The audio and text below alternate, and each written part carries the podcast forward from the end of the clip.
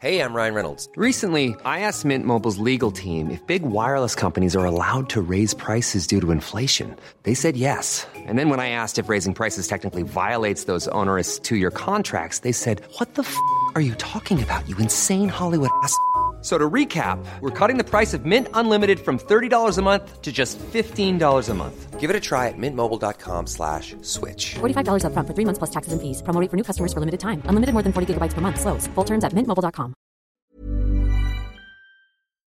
Hola, soy Katie Mack y recomiendo escuchar Coffee Break.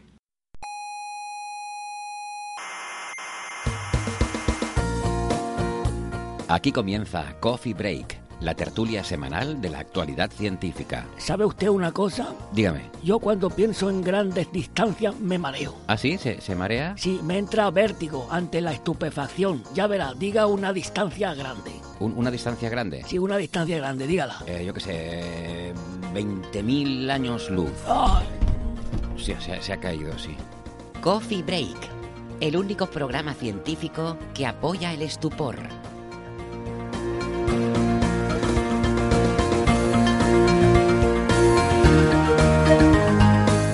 Saludos, cientófilos y otros bichos raros que pululan por ahí.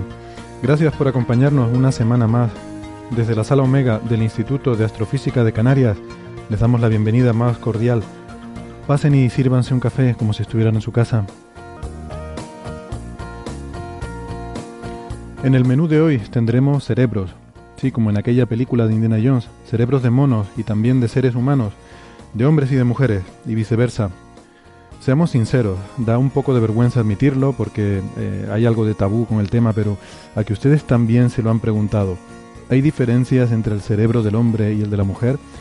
Pues hoy vamos a tratar esa pregunta desde la máxima objetividad y el mayor rigor científico. Sí, es una excepción a nuestra línea editorial y nuestra filosofía habitual. Incluso traeremos expertos en el tema.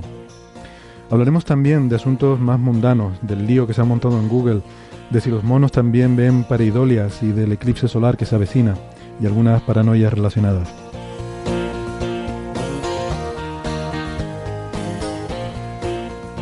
Les recuerdo, como siempre, que nos pueden escuchar en iVoox y en iTunes, y que se pueden suscribir al programa, que es muy recomendable porque así tendrán siempre el último episodio disponible en su móvil, y lo pueden escuchar cuando quieran, cuando estén muy aburridos en cualquier situación de la vida.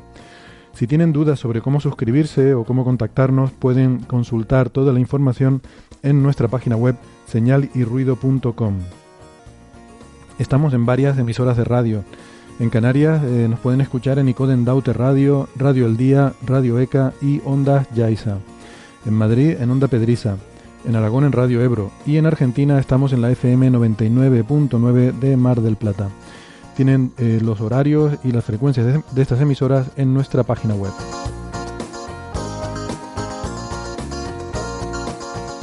Bueno, pues vamos ya a meternos en harina. Eh, hoy aquí en la Sala Omega me acompaña Nacho Trujillo, investigador del Instituto de Astrofísica de Canarias. Hola, Nacho. Hola, Héctor, ¿qué tal? Tenemos también por videoconferencia eh, desde la Universidad de Cambridge a Carlos González. Hola, Carlos. Buenas, ¿qué tal? Y hoy tengo el gusto de, de dar la bienvenida a una invitada nueva, a Carmen Agustín. Hola, Carmen. Hola. Carmen es eh, profesora del Departamento de Biología Celular y Funcional de la Universidad de Valencia y, y es investigadora del Laboratorio de Neuroanatomía Funcional de la Universidad de Valencia y la, y la Universidad Jaume primero de Castellón. Pues, pues muy bien. Y además me decías que querías ser astrónoma de pequeña, ¿no? Sí, antes de empezar a estudiar física y ver que se me daba mal. Pues, pues nada, ya sabes que si un día estás por aquí estamos encantados de, de hacerte una, una visita y, y llevarte a ver los telescopios y eso, si todavía tienes algún interés en el tema. Encantadísima. Que sí. Yo espero que sí.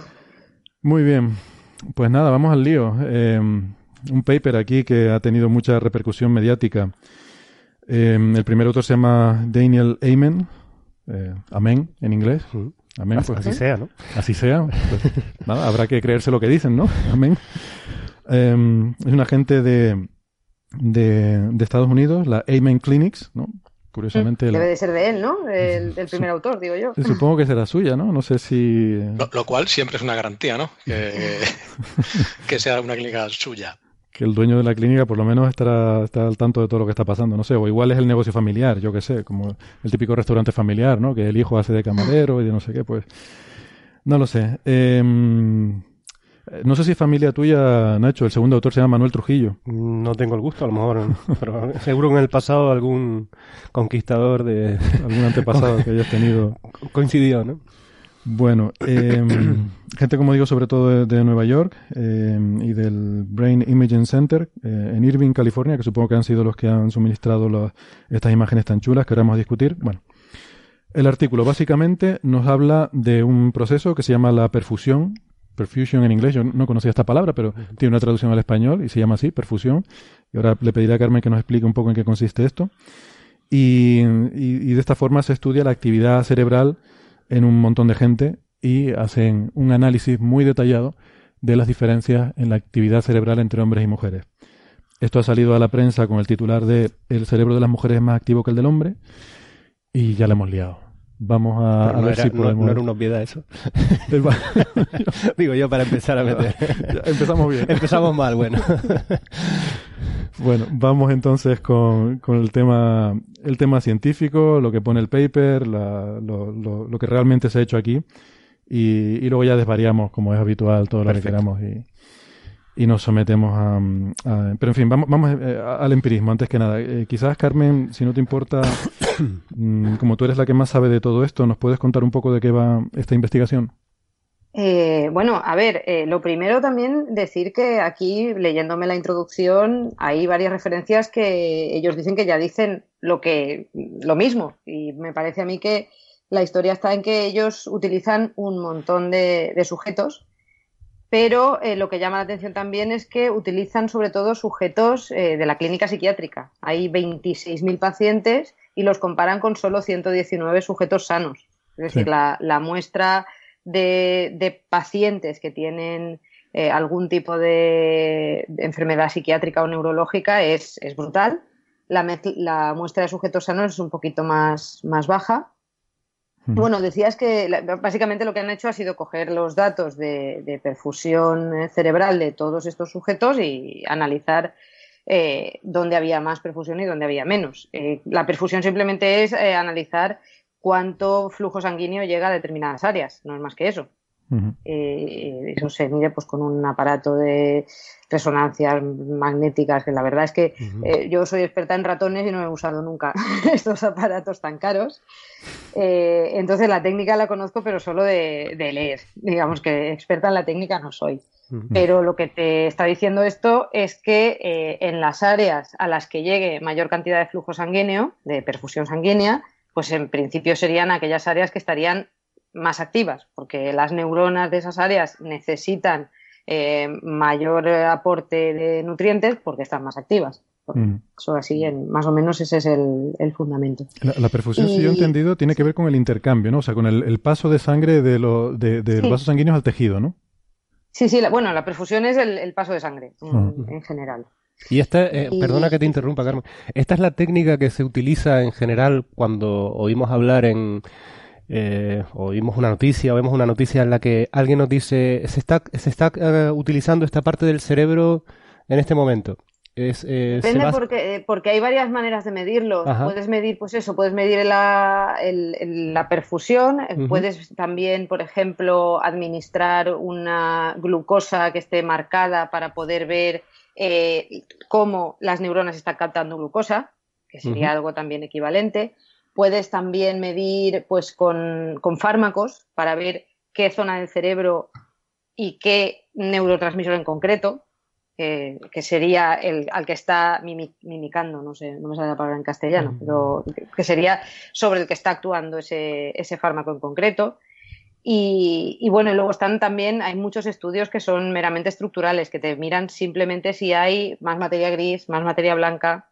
Y, Vamos, y que hay, hay diversas técnicas. Activi sí. La actividad eléctrica también, ¿no? Quizás se pueda medir o... La, sí, la actividad eléctrica se mide ya, eh, se mide con otra... Esto necesita el aparatito de grande de T A C. Uh-huh.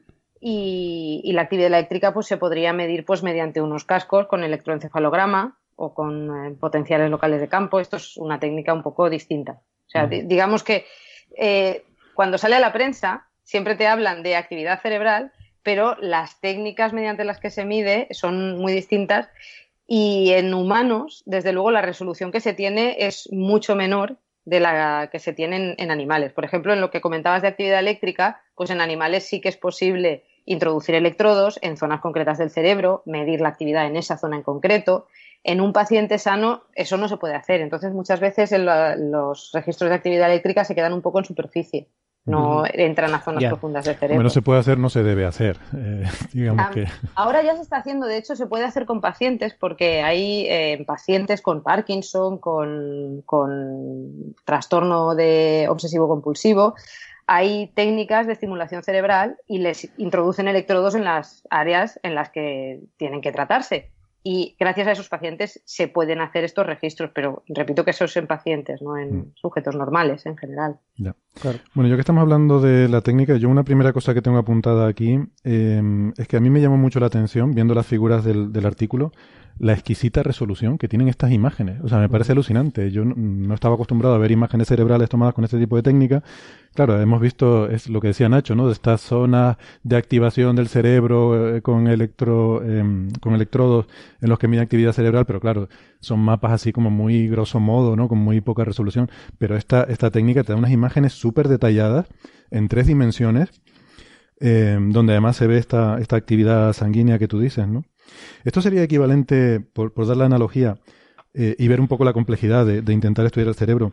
Como si tú abrieras un ordenador, eh, lo pones a correr un programa, lo abres y te pones a ver dónde se está calentando o dónde está eh, recibiendo más, eh, más consumo energético cada, cada chip, cada parte de la placa base para intentar hacerte una idea de qué es lo que está haciendo el ordenador. Sí, sí, más o menos es así. Lo que pasa es que estas imágenes evidentemente están, están tratadas para ah. mostrarte... Quiero decir, el, lo que sale del escáner no es esta imagen tan preciosa y tan en tres D, sino que van saliendo, por cuando yo he, he podido ver eh, que se estaban tomando este tipo de imágenes, pues te van saliendo a rodajas y luego hay un trabajo también de reconstrucción sí. y también hay un trabajo de comparación, porque luego esa es otra. Eh, en realidad lo que están haciendo todo el tiempo es comparar unas áreas con otras áreas o unos sujetos con otros sujetos. Digamos que no tenemos una visión de la actividad en crudo, sino que esto lleva, estos datos son muchísimos datos y llevan un montón de procesado, que a mí eh, se me escapa completamente claro, todo ese procesado, claro. Porque ya digo que en la técnica en concreto yo experta no soy. Yeah. Lo que yo sí quería, digamos, eh, dejarlo claro desde el principio es, se hace la hipótesis, y ahora podemos discutir un poquito sobre ella, de que efectivamente aquella zona que está más activa es la, es la zona que está eh, relacionada con el proceso mental X, ¿no? Eh, y que eso, no, pero es que eso, yo de aquí, desde completamente neófito sobre cómo podríamos probar esa hipótesis, pues bueno, no, no deja de ser una hipótesis, ¿no? Veo que hay más sangre en la parte, eh, digamos, frontal del cerebro, digo que esa parte se está dedicando, voy a decir un disparate, yo que sé, a la lectura o lo que sea. Eh, claro, yo si tuviera que probar eso, vería si en, cere- en aquellos casos donde eh, el cerebro haya sufrido algún tipo de accidente y claramente esa persona, pues, ¿no? Como, digamos, un estudio clásico de lo que se haya hecho en el pasado, de que cuando la gente perdía un trozo del cerebro, pues entonces eh, dejaba de, tener, de, ser, de ser capaz de entender algunos conceptos o se volvía más agresivo o lo que sea, ¿no? Me imagino que, que de algún... Es decir, Como, o sea, como tú no puedes preguntarle al cerebro de, de manera directa, es interesante ver eh, cómo se puede llegar a hacer ese tipo de asociación o si es el mismo entre diferentes tipos de personas. Eh, o sea, no lo sé. ¿Qué piensas? Sí, efectivamente, tienes, tienes razón. Eh, en cuanto al trabajo con humanos, en lo que siempre se ha obtenido muchos datos es en, en lesiones. De hecho, el, uno de los pacientes más famosos de la neurología clásica es, era un señor que se llama Phoenix Gage, el cual que es un señor del siglo diecinueve que trabajaba en vías y obras y sí. eh, tuvo un accidente, no sé si, si os sonará, pero es un sí, caso sí, famosísimo, sí, muy, pero muy conocido, sí. pues, eh, es, es muy conocido. Le, le atravesó una barra el cerebro o algo así. Eh, ¿Cómo? Ese fue el que hubo una explosión y una barra le atravesó el cerebro o algo así, sí, creo recordar. Efectivamente, sí. le atravesó, le atravesó por un ojo y entonces le, le causó una lesión en la, en la corteza frontal. Y a partir de ahí el hombre pues cambió de comportamiento y de ser un señor pues muy educado y muy responsable pues se volvió un viva la vida y acabó paseándose con la barra de hierro eh, por, por los circos porque era la única manera que tenía el pobre de, de ganarse la vida. Eh, entonces esto con, con humanos se suele hacer así, pues con, con lesiones, con enfermedades. En animales es mucho más fácil comprobar si una parte del cerebro te está participando en controlar un comportamiento, porque simplemente vas y lo lesionas y ya está. Uh-huh. Pero eso en, en humanos no lo puedes hacer. Entonces en humanos siempre tienes que eh, basarte en estos casos de enfermedades, y lo que ocurre es que las lesiones esas son bastante incontroladas, no van a zonas pequeñas del cerebro. Entonces, eh, es posible que estés afectando a más de una zona y a más de una función. Entonces, mm. es algo bastante, bastante menos limpio que, que hacerlo en animales. Por eso seguimos utilizando animales. Pero, por resumir, si quieres, se podría decir que efectivamente se tienen localizadas, grosso modo, digamos, las áreas que corresponden a diferentes actividades, por ejemplo, la lectura, escuchar eh, una música o algo así, o... En funciones sencillas sí, está bastante claro. En funciones eh, sencillas, pues de la ingesta, del comportamiento sexual, sobre todo zonas subcorticales, de estas que hacen funciones básicas, pues eso está muy claro. Vale. Cuando viene el problema es cuando te pones a mirar comportamientos más complejos, comportamientos humanos, que, como digo, eh, en un animal es fácil ir a zona por zona, ir lesionando y ver si esto está afectando un comportamiento. En un humano, pues eh, no es tan sencillo. Y luego ocurre otra cosa, que ahora estamos pasando de una perspectiva en la cual íbamos eh, lesionando zona a zona a intentar ver el cerebro cómo funciona como un todo. Eh, por ejemplo, el caso que trataremos después de la, de la pareidolia en los, en los monos, sí que es verdad que hay una región que utiliza, que identifica caras, eh, que se ha visto en el cerebro humano, pero es que el sistema visual es muchísimo más complejo de eso. No podemos decir que existe esa única región y ya está. El sistema visual tiene muchas otras eh, áreas que están interaccionando entre ellas para que el animal pueda ver. Claro.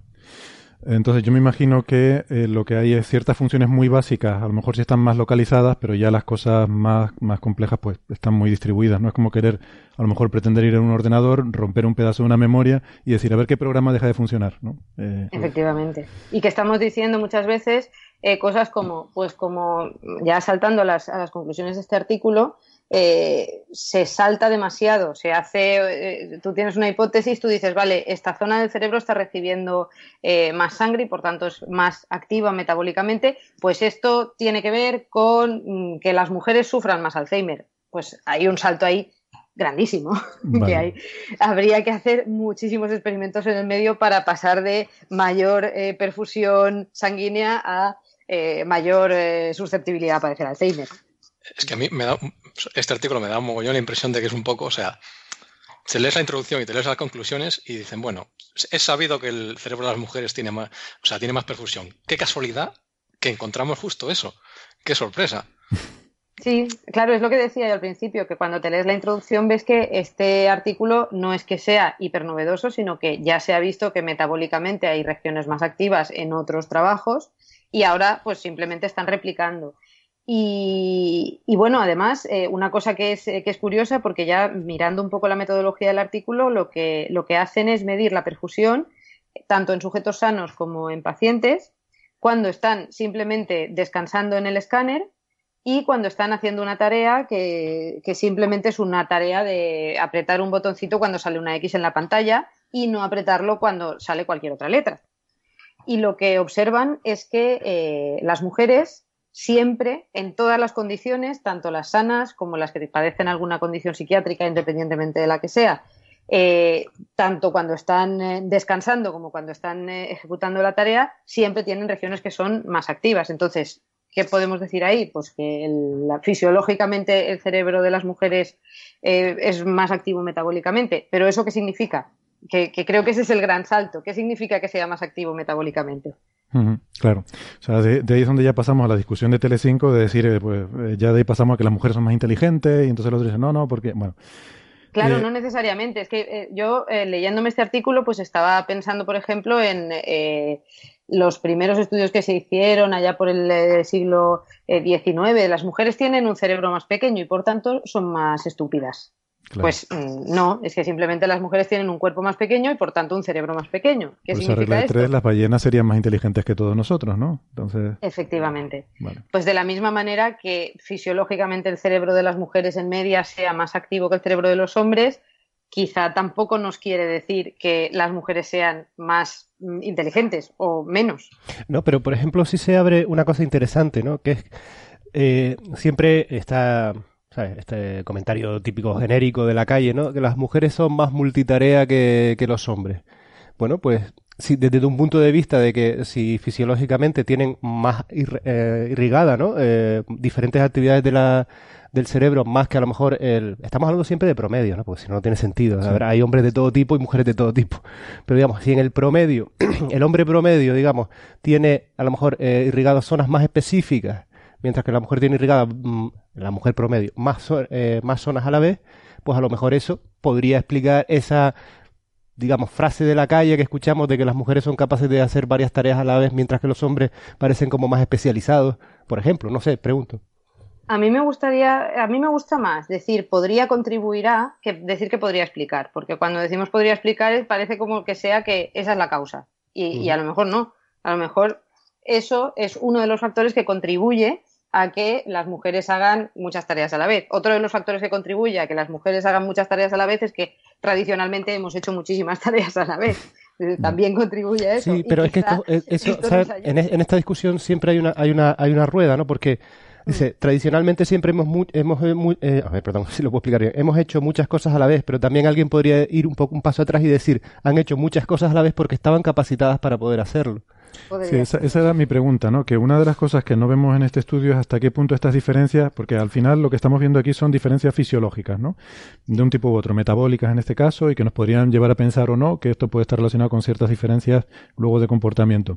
Pero la cuestión es, ¿cuánto de esto es inherente, genético, eh, innato, y cuánto es adquirido, eh, social, aprendido, ¿no? Ahí es donde yo me pregunto un poco, y va por lo que, por lo que estaban ustedes comentando ahora. Eh, o sea, el cerebro tiene una cierta maleabilidad. Yo no sé hasta qué punto las cosas que aprendemos, que hacemos, que luego tienen influencia en cómo nuestro cerebro funciona, ¿no? Tiene muchísima influencia porque el cerebro es, eh, tiene una enorme plasticidad y, por lo tanto, eh, aunque no nacemos como una tabla rasa, está claro que ya nacemos con unas determinadas capacidades para hacer cosas, ¿no? Porque biológicamente pues somos un animal que eh, nace muy adaptado a andar a dos patas y este tipo de cosas. Pero eh, eso no significa que con, cuando eh, estamos expuestos a un ambiente pues vayamos eh, vayamos eh, aprendiendo y el nuestro cerebro pues se vaya se vaya modelando. Mm. Y es es un reto decir hasta cuándo una diferencia es biológica y hasta cuándo, qué, qué porcentaje tiene la biología y qué porcentaje tiene eh, el, el ambiente. Pues es una cosa que es, es a mí me parece muy difícil de medir. La verdad es que yo no, no, no sabría diseñar un experimento para medirlo, sobre todo en humanos, porque ¿cómo controlamos en humanos las condiciones hasta ese punto? Sí, es que claro. El problema de este, de este tipo de trabajos, o en general, es que esto está fuertemente ideologizado. Entonces es muy complicado hacer estudios no sesgados, incluso porque podrían, eh, a lo mejor, depende de incluso, es decir, el mismo estudio, si lo llevan a cabo mujeres o si lo llevan a cabo hombres, puede ser interpretado a posteriori como intencionado, ¿no? Por, por una cuestión mm. ideológica, ¿no? Entonces es una pena y yo, de hecho, me ha parecido muy valiente que, que Héctor sacara a colación este tema, aunque se trate de la manera más... No, Héctor, Héctor ha sido muy cobarde, te agradezco el comentario, pero debo explicar la historia de esto. Ah, este vale. tema lo propuso Naira para la semana pasada. Ah, vale, vale. Y yo fui tan cobarde que dije, dije, me encanta el tema, pero vamos a llamar a alguien que, que sepa, ¿no? Que sepa del tema. Y, y me da pena que Naira no pueda estar hoy aquí porque, en fin, eh, fue la que, insisto, la que me hizo, la que me envió este artículo que yo no lo había visto. Y, y, y entonces, pues, quiero aclarar un poco la, la historia esa, ¿no? Pero aún así... Pero, pero lo que sí eh, me gusta de este artículo es que es muy objetivo. Quiero decir que está todo basado en medidas objetivas. Es muy... Quiero decir, es muy aséptico en ese sentido. Salvo lo que, lo que decía Carmen... Poco, ¿eh? Vas a discrepar, vale. A ver... Porque, sí, vamos... A... O sea, eh, esto es un poco también que, eh, lo que lo que comentabais antes, lo de el, el hombre medio y la mujer promedio, ¿no? Entonces, yo a mí, leyéndolo un poco por encima y mirando un poco los números que saca, me da la impresión de que ellos tienen una hipótesis de partida, y es que hombres y mujeres tienen que ser diferentes, y entonces eh, encuentran justo lo que deberían encontrar. Pues si te fijas, por ejemplo, que dicen, bueno, miden muchas cosas, ¿no? No solo miden la activación por zona, sino la activación general del cerebro. Y te dicen, bueno, la, la activación promedio en hombres es de quinientos treinta y cinco con una expresión de cien y la activación promedio en mujeres sanas es de seiscientos con una activación de cien. O sea, y esto dice, estos son eh, diferencias significativas, bueno, a, a priori a mí no me parecen tan significativas. O sea, lo que te está diciendo es que la dispersión entre hombres es mucho mayor que la diferencia de hombres a mujeres. Sí, sí. No, sí. De hecho, no, no discrepamos. Yo, yo tenía apuntado eso como uno de los puntos a tratar, ¿no? Porque efectivamente es uno sigma la dispersión. Pero bueno, eso es como decir que en estatura, por ejemplo, claro, los hombres en promedio son más altos que las mujeres, pero hay una dispersión que hace que haya muchas mujeres que sean más altas que muchos hombres. O sea que, claro, por eso, o sea, por esto eso... es, es, básicamente es uno sigma la, el, el, la diferencia de, de esto. Lo que yo entiendo que esto significa es que el treinta por ciento de hombres... Eh, estoy hablando del promedio, ¿no? Que aquí decían que seiscientos más menos cien y quinientos más menos cien. Uh-huh. En el número, lo que significa este número. Entonces, eso quiere decir estadísticamente que aproximadamente el treinta por ciento de los hombres tienen ese parámetro, eh, digamos, pues más actividad que la mujer promedio, ¿no? O viceversa, ¿no? La, sí. la, la cuestión es que un, una diferencia en, en dos distribuciones que estén separadas a un sigma es una, una barbaridad cuando sobre todo queremos estudiar los casos extremos, ¿no?, de las poblaciones.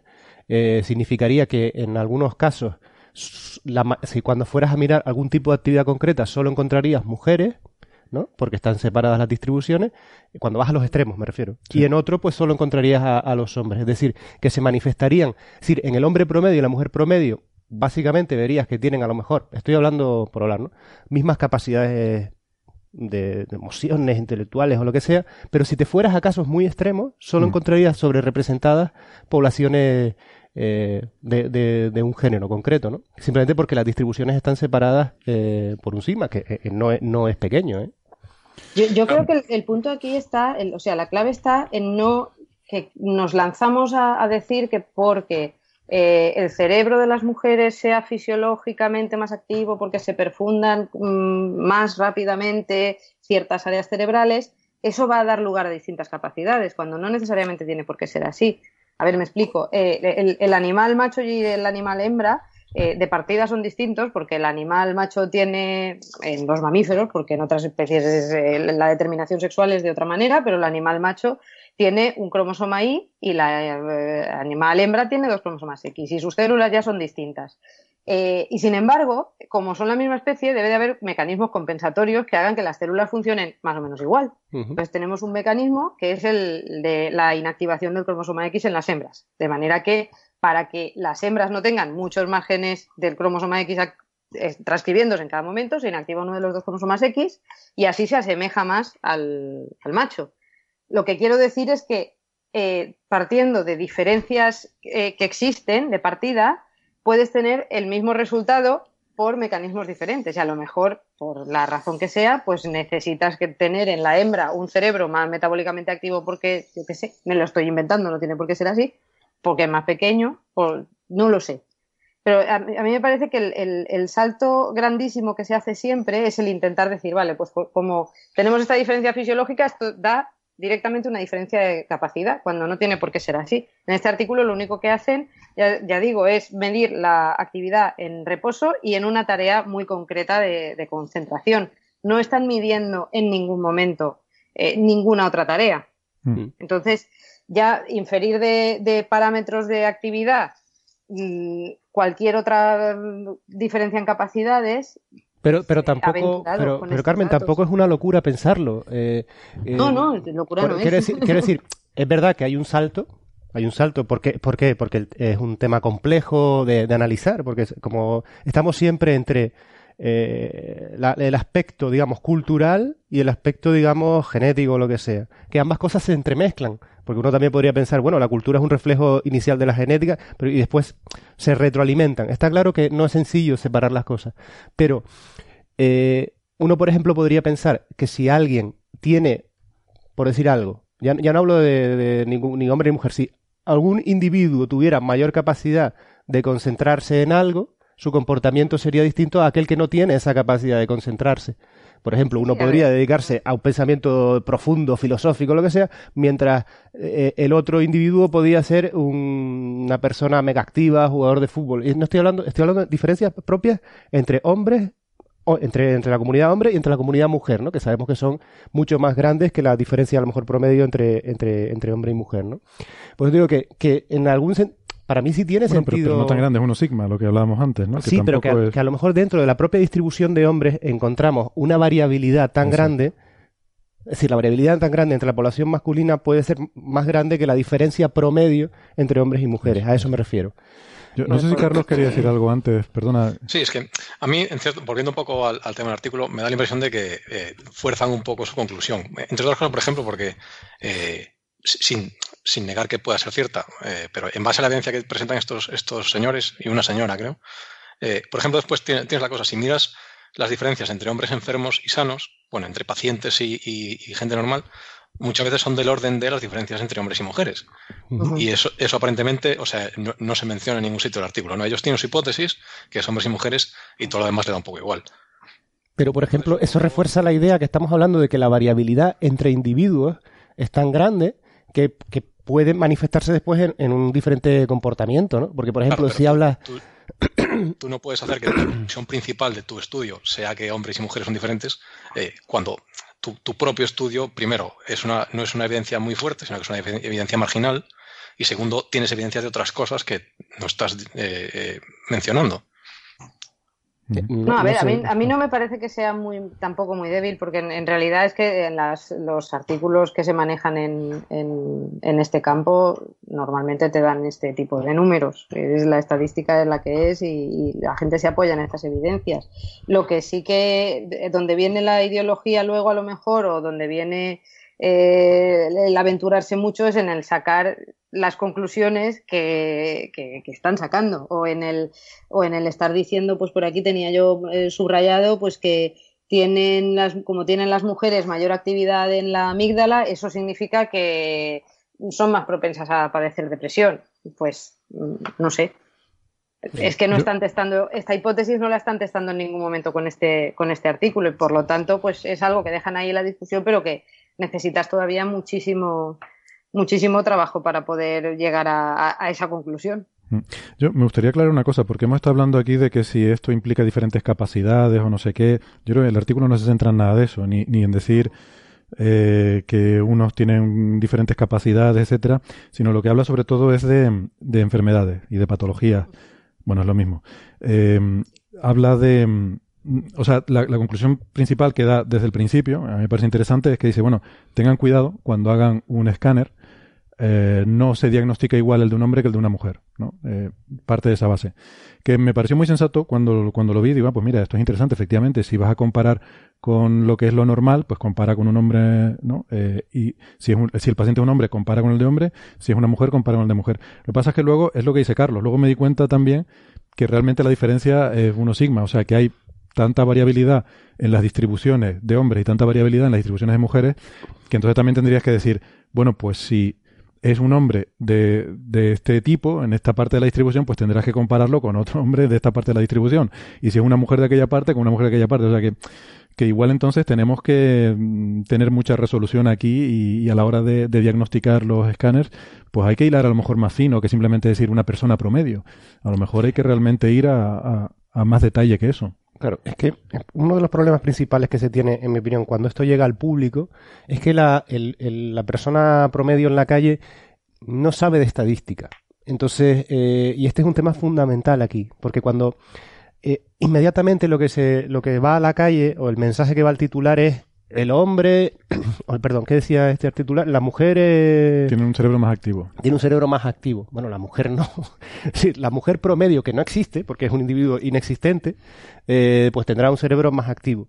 Es decir, que se confunden la, lo que son las distribuciones de las poblaciones con el valor central. Hmm. Y el valor central, como todo el mundo sabe, es solo una característica de una distribución, que como mínimo, como mínimo en el, en el mejor de los casos, se tiene que de, de, definir con dos parámetros, el centro y, y su anchura, ¿no? En caso de que fuera una gaussiana. Pero a partir de ahí es todavía más, más complejo. Todavía es que complicado. sin, sin esta sutileza es imposible entender este tipo de trabajo. Y creo que además la, es la clave de por qué esto está tremendamente ideologizado. Porque en cuanto se trata de generalizar y decir... Eh, el hombre o la mujer promedio son diferentes, en, inmediatamente alguien te va a decir, no, pero es que eh, ha habido, por decir algo, ¿no?, mujeres matemáticas que son geniales. Sí, pero es que esto no es, de esto no se eh, no se habla, ¿no? No es, no es el tema de, de um, a ver, ¿cómo? A ver si lo puedo aclarar bien.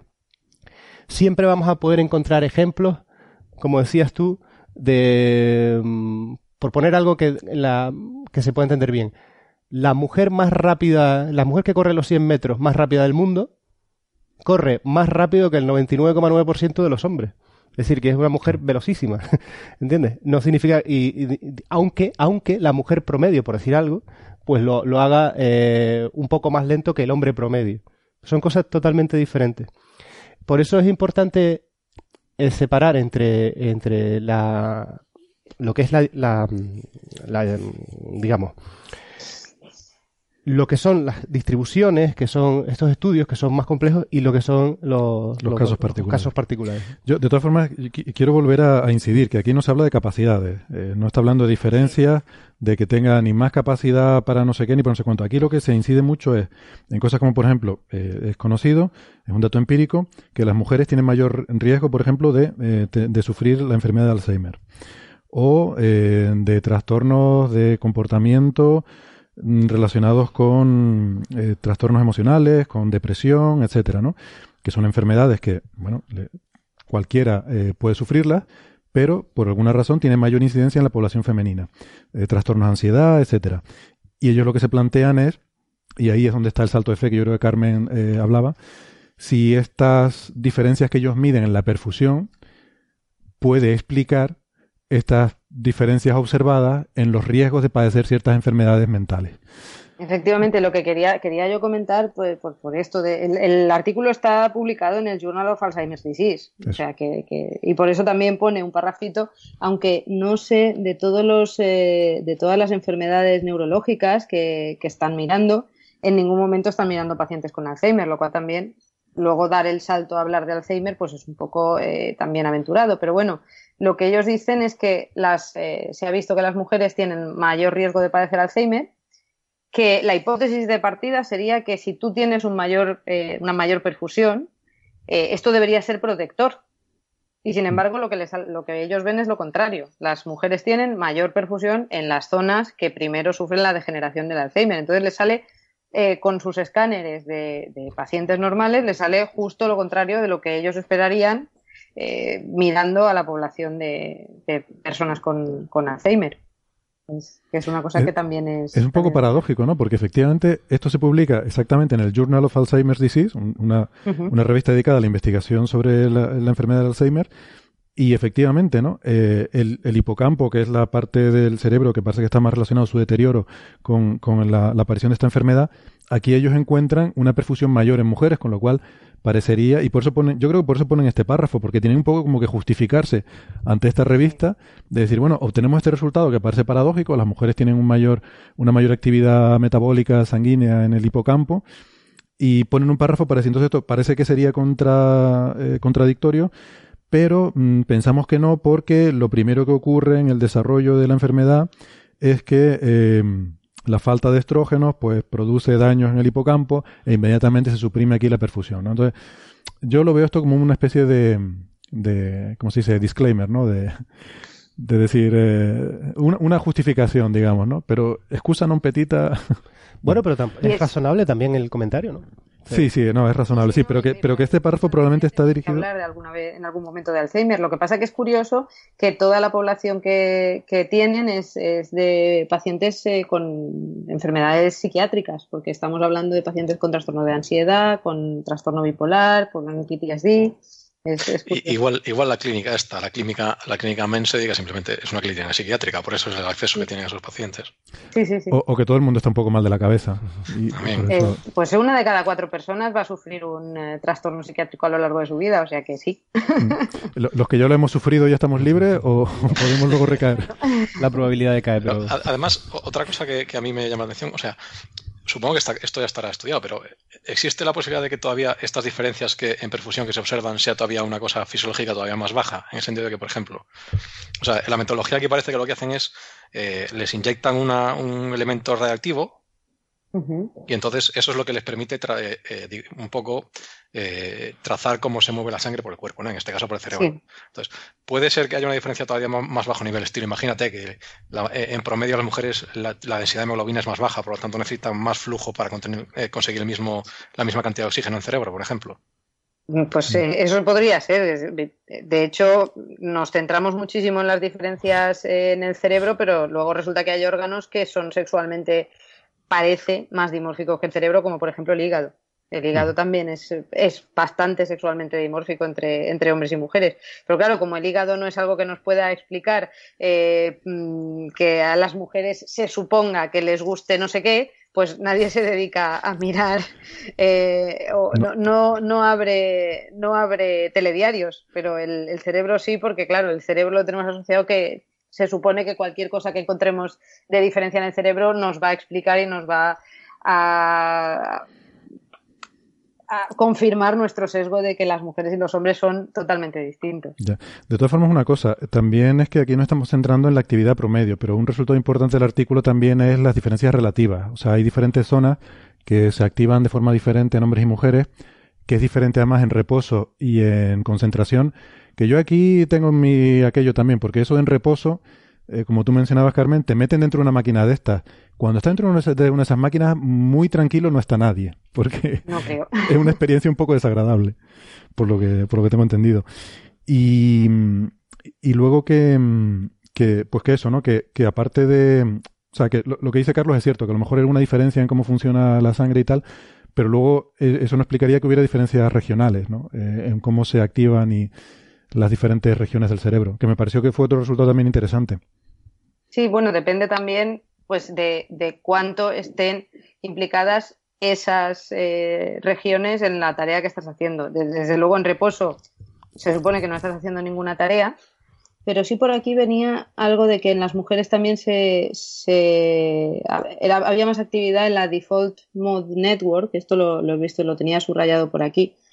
Esa, esa red cerebral se supone que es la que está activa cuando no estás haciendo nada. Cuando no estás haciendo nada y estás totalmente quieto, pues se te activan unas zonas... de... porque el cerebro en realidad nunca está inactivo. Es el salvapantalla. Sí, siempre tiene que estar haciendo algo. Y cuando uno no está haciendo nada, hay eh, una red de núcleos que se activa de manera consistente. Y en esa red también ven que hay una mayor perfusión en, en las mujeres. Pero bueno, eh, yo creo que la clave está en eso. ¿Tenemos unas diferencias fisiológicas? Pues eh, sí, y habrá que estudiarlas. Pero de ver esas diferencias fisiológicas a luego sacar unas conclusiones eh, como las saca la prensa, pues hay un salto muy grande. Yo no creo que la, el artículo sea muy sensacionalista, porque no lo es, se centra en, pues eso, que hemos hecho este estudio para ver si podemos utilizar, como, como ha dicho Héctor, eh, cómo se pueden interpretar los escáneres, pero claro... luego falta que veas una mínima diferencia para que esto salte de todos los periódicos y te quieras justificar que las mujeres son de Mercurio y los hombres son de Plutón. Vale, pues, pues sí, yo creo que ese es un poco el tema y, y nada, eh, en fin, reincidir un poco en que...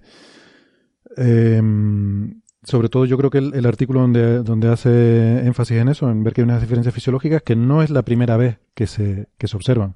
O sea, ya ha habido estudios anteriores y ellos aquí lo que dicen es que es el estudio más amplio, con una muestra más grande, eh, aunque es cierto que la mayor parte de su muestra es de enfermos mentales, pero eh, también hay que decir a la gente, estas conclusiones no se refieren solamente a, a los casos patológicos, sino que también con los ciento y pico Eh, eh, vaya, iba a decir pacientes sanos, pero no, eso, sí, eso no, no está bien dicho. Los ciento y pico casos de, vamos, de, los especímenes, especímenes sanos que tienen, hacen también esta, este estudio y las conclusiones que hemos estado discutiendo se refieren sobre todo a los sanos, ¿no?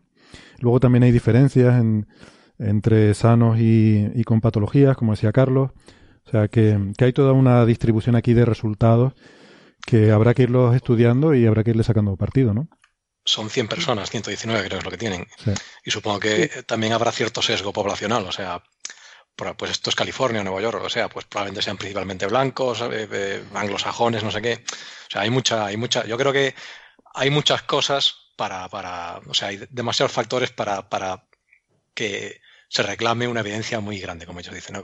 Habla mucho de que esto es muy significativo. Uh-huh. De aquella manera, diría yo. Vale. Pues pues nada, ¿tienen más comentarios sobre esto o vamos pasando de tema? Vale. Adelante.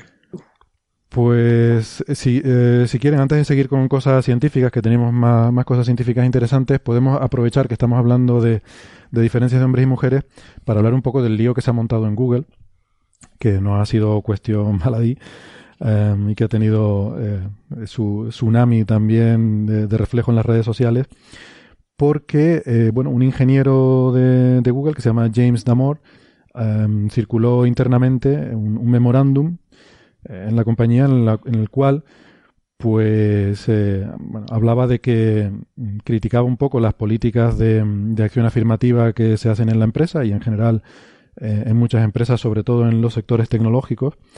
Eh, acción afirmativa, esto es discriminación positiva, que llamamos a veces, ¿no? Que llaman en inglés affirmative action, para eh, aumentar la diversidad en el, en el entorno de trabajo, para eh, mejorar las estadísticas de igualdad de género y tal. Y entonces, pues, hay un, un memorándum aquí bastante largo, de diez páginas, que me estuve leyendo, en las que este ingeniero, pues, cuestionaba eh, esta hipótesis de que hombres y mujeres tengan que ser exactamente iguales y, por tanto, tengan que tener la misma representación en todo tipo de, de órganos y de, y de cuestiones de la sociedad. Y, en particular, lo que pedía es que se abriera un, un debate sobre, sobre la validez de estas cosas. Esto, por supuesto, pues tuvo muchísima repercusión mediática y a los pocos días fue, fue despedido, ¿no? Hubo incluso mensajes de, del presidente de Google, eh, Sundar Pichai, el, se llama el C E O, ¿no? El Chief uh, Executive Officer. Executive Officer. Executive Officer. Sí. Eh, bueno, no, no sé, no sé qué les parece. Antes de, antes de entrar en el debate, quizás vamos a, a explicar un poco lo que, el contenido uh-huh. de este documento. Eh, alguno que lo haya leído y quiera empezar a comentarlo. Bueno, yo, en principio, lo, yo creo que lo, lo más, lo más un poco relevante a lo que estamos discutiendo aquí es que eh, es un poco eh, el mismo problema que tenía en este artículo. E- ese señor eh, tenía una, tiene una hipótesis de partida. Entonces, él hace un documento para demostrar que él tiene razón, ¿no? Entonces, eh, escoge una serie, cita una serie de artículos y dice, no, no, yo, yo, yo, o sea, digamos, el, la, la polémica de esto es, eh, es un poco era la frontera entre la libertad de expresión y todas estas cosas, ¿no? Entonces decía, no, no, yo, yo no soy, yo no, no discrimino a las mujeres, pero la evidencia científica es esta. Entonces, eh, ¿no? Y la evidencia científica dice que la capacidad de las mujeres en ciertos aspectos es, eh, en promedio, peor que la de los hombres, pues, eh, yo qué sé, no, no recuerdo muy bien qué es lo que citaba, capacidad de concentración y eh, capacidad de abstracción y cosas así muy, muy de. Entonces, por lo tanto, los hombres son mejores programadores que las mujeres, por lo tanto, es injusto penalizar con estas cosas de, de discriminación positiva, penalizar a los candidatos hombres para que tú puedas llenar una cota, una cota de mujeres que Eh, a priori impones que sea el cincuenta por ciento y no tiene por qué ser así, ¿no? Pues este es yo, un poco el, el, el meollo del asunto. Yo, perdona, creo que creo que voy a discrepar contigo. Totalmente. Yo no creo recordar que no decía eso, o sea, que no, que no hablaba de que las mujeres fueran tuvieran capacidades inferiores, o sea, me suena que hablaba de que tuvieran predisposiciones diferentes. Bueno, eso sí, que pre, la, lo, sí, las mujeres preferencias distintas. preferencias distintas, creo que decía. O sea, en, en promedio eh, prefieren, o sea, encuentran más eh, eh, eh, satisfactorias o, o, mejor, o más placenteras otras actividades que no pones a programar, ¿no? Sí, algo así. Bueno, pero o sea, por, tanto... por ejemplo, decía aquello de que las mujeres prefieren trabajar con hombres y los hombres prefieren, perdón, con personas y los hombres prefieren trabajar con cosas, ¿no? Algo así. Que los hombres son más, más orientados a objetivos y cosas así, ¿no? Orientados a objetos. Entonces, pero, que, que pero... es injusto, es injusto eh, para los hombres imponer un cincuenta cincuenta, cuanto las, intrínsecamente las mujeres... Eh, a lo mejor solo un treinta por ciento eh, quieren hacer eso, ¿no? Pues fíjate, Carlos, que yo he hecho la lectura absolutamente contraria a la que tú has hecho. Creo que este tipo ha, ¿sabes? ha sido extremadamente bien intencionado y lo que buscaba era decir cómo podemos mejorar Google, efectivamente bajo su hipótesis. Su hipótesis de partida es el hombre, hombres promedios y mujeres promedios tienen diferentes habilidades, ¿no? ¿Cómo podemos mejorar Google para que realmente haya una igualdad efectiva del cincuenta por ciento en vez de tener un ambiente masculinizado donde lo que se lo que se lo que se digamos valores sean lo que él considere que donde los hombres puedan destacar sobre las mujeres, ¿no? O sea, es mi lectura, lo que lo que creo que él, eh, este ingeniero buscaba es cómo podemos feminizar, si quieres, las actividades. Eso es la, es la lectura que yo hago de lo de lo que dice de, de Google para para para que la representatividad que haya sea realmente un reflejo más, más próximo a lo que él considera que son las diferentes habilidades. Y además creo que lo sustancia en el siguiente sentido. Dice, Google pretende ser una compañía multiétnica, multigénero, todo, o sea, es lo más representativa de una de un mundo global, y por lo tanto hagamos de Google una una empresa de vanguardia en la que no se va, en la que no, en la que oye, el que sea fantástico programando, que programe, pero ¿por qué no exploramos, por ejemplo, programación en, en grupos o cosas así, donde él considera que las habilidades de las mujeres promedio podrían, eh, podrían ser mucho más útiles? Esa es la lectura que yo he hecho. No sé si, Héctor, tú compartes algo así también. Yo, yo tengo otra todavía diferente. Ah, pues bueno, quiero, quiero escuchar, si, no sé si Carmen ha tenido ocasión de leer el manifiesto. Sí, sí, sí que lo he leído. De hecho, no lo había leído porque estaba de vacaciones y, y lo he leído, lo he leído esta mañana. Pero a mí lo que me ha llamado la atención es algo a lo que nadie está haciendo caso, y es que eh, se estamos, nos estamos centrando en que este señor dice que las, una cosa que, que se dice mucho, que las mujeres es que somos más empáticas, que nos da, no somos asertivas y entonces tenemos eh, no sé cuántos, bueno, todas estas cosas.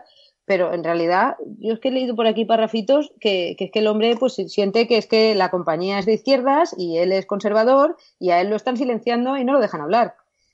Bueno, eh, podría ser cierto también, porque podría, es decir, eh, encaja, pero, encaja bien. No sé. No, pero que encaja bien con la idea, porque claro, es que volvemos a lo de siempre. Google probablemente tiene un sesgo ideológico hacia la izquierda. ¿Por qué? Porque es una compañía de vanguardia situada en California o lo que sea, y no es representativa de todas las Eh, las visiones ideológicas, ¿no? Es decir, que en su defensa de querer llegar a la mayor comunidad posible de seres humanos, ¿no? Pues dice, bueno, pues tiene también que haber una representatividad, por ejemplo, de, de, de ideología conservadora. Pues parece razonable. A ver, ¿no? eh, sí, hablando de Estados Unidos, que yo creo que las izquierdas de Estados Unidos no son las mismas izquierdas que podemos entender, por ejemplo, aquí, o por lo menos las izquierdas que entiendo yo, pues bueno, pero, pero no lo sé. Eh, habría que ver también eh, si realmente que tengas, no sé los números de la compañía, pero que tengas, eh, si tienes un ochenta por ciento de señores eh, blancos trabajando, no sé hasta qué punto un señor blanco puede decir, hostias, es que me están quitando el puesto, ¿sabes? No, no sé. Es... Y aparte, luego pues se meten en jardines, porque una cosa es que tú presentes evidencia científica de psicología evolutiva o lo que sea, obviando otras evidencias que hay que dicen lo contrario, porque eso también, también es así. Eh, y otra cosa es que de ahí ya te vayas tú a poner tu agenda de que, oigan, es que esto es una compañía de izquierdas, es que yo que soy conservador, los, los conservadores también.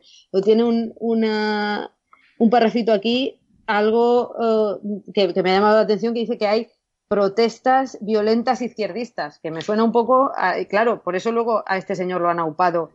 A, por lo que estaba leyendo últimamente, que les ha gustado mucho a los señores de, de extrema derecha eh, este señor, porque está también un poco con el discursito que tiene ahora mismo eh, Trump, diciendo que eh, hay violencia por parte de ese sector y por lo tanto eh, los señores de derechas tienen que reaccionar atropellando gente. No sé, igual me estoy yendo un poco por las ramas. Sí, yo creo pero... que, que no, no es tan extremo para nada el documento, ¿no?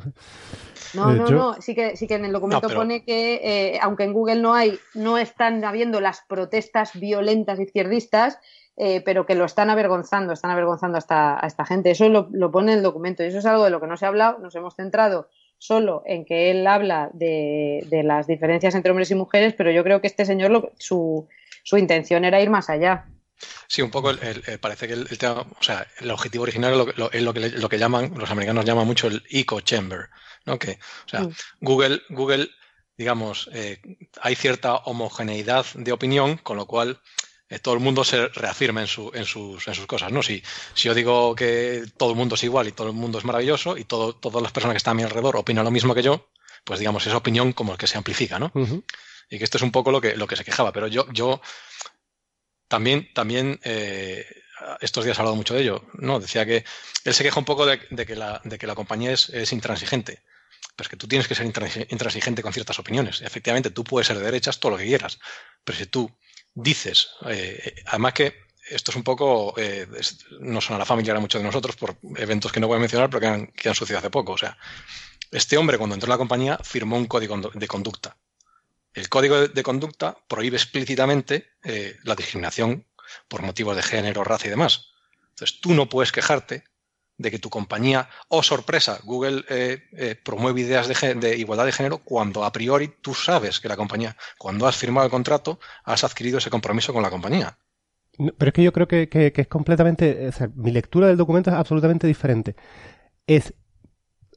Creo que el ingeniero pretende que efectivamente haya políticas de igualdad efectivas porque él parte de la hipótesis. Es una hipótesis, ¿de acuerdo? Porque hasta ahora no, no, no podemos decir si es... Eh, la ciencia, digamos, no ha podido eh, de manera categórica decir eh, eh, si sí o si no la, las diferencias intelectuales entre hombres y mujeres. Entonces, por lo tanto, aquí nos mantenemos en el terreno todavía de la hipótesis. Supongamos que esa hipótesis es correcta.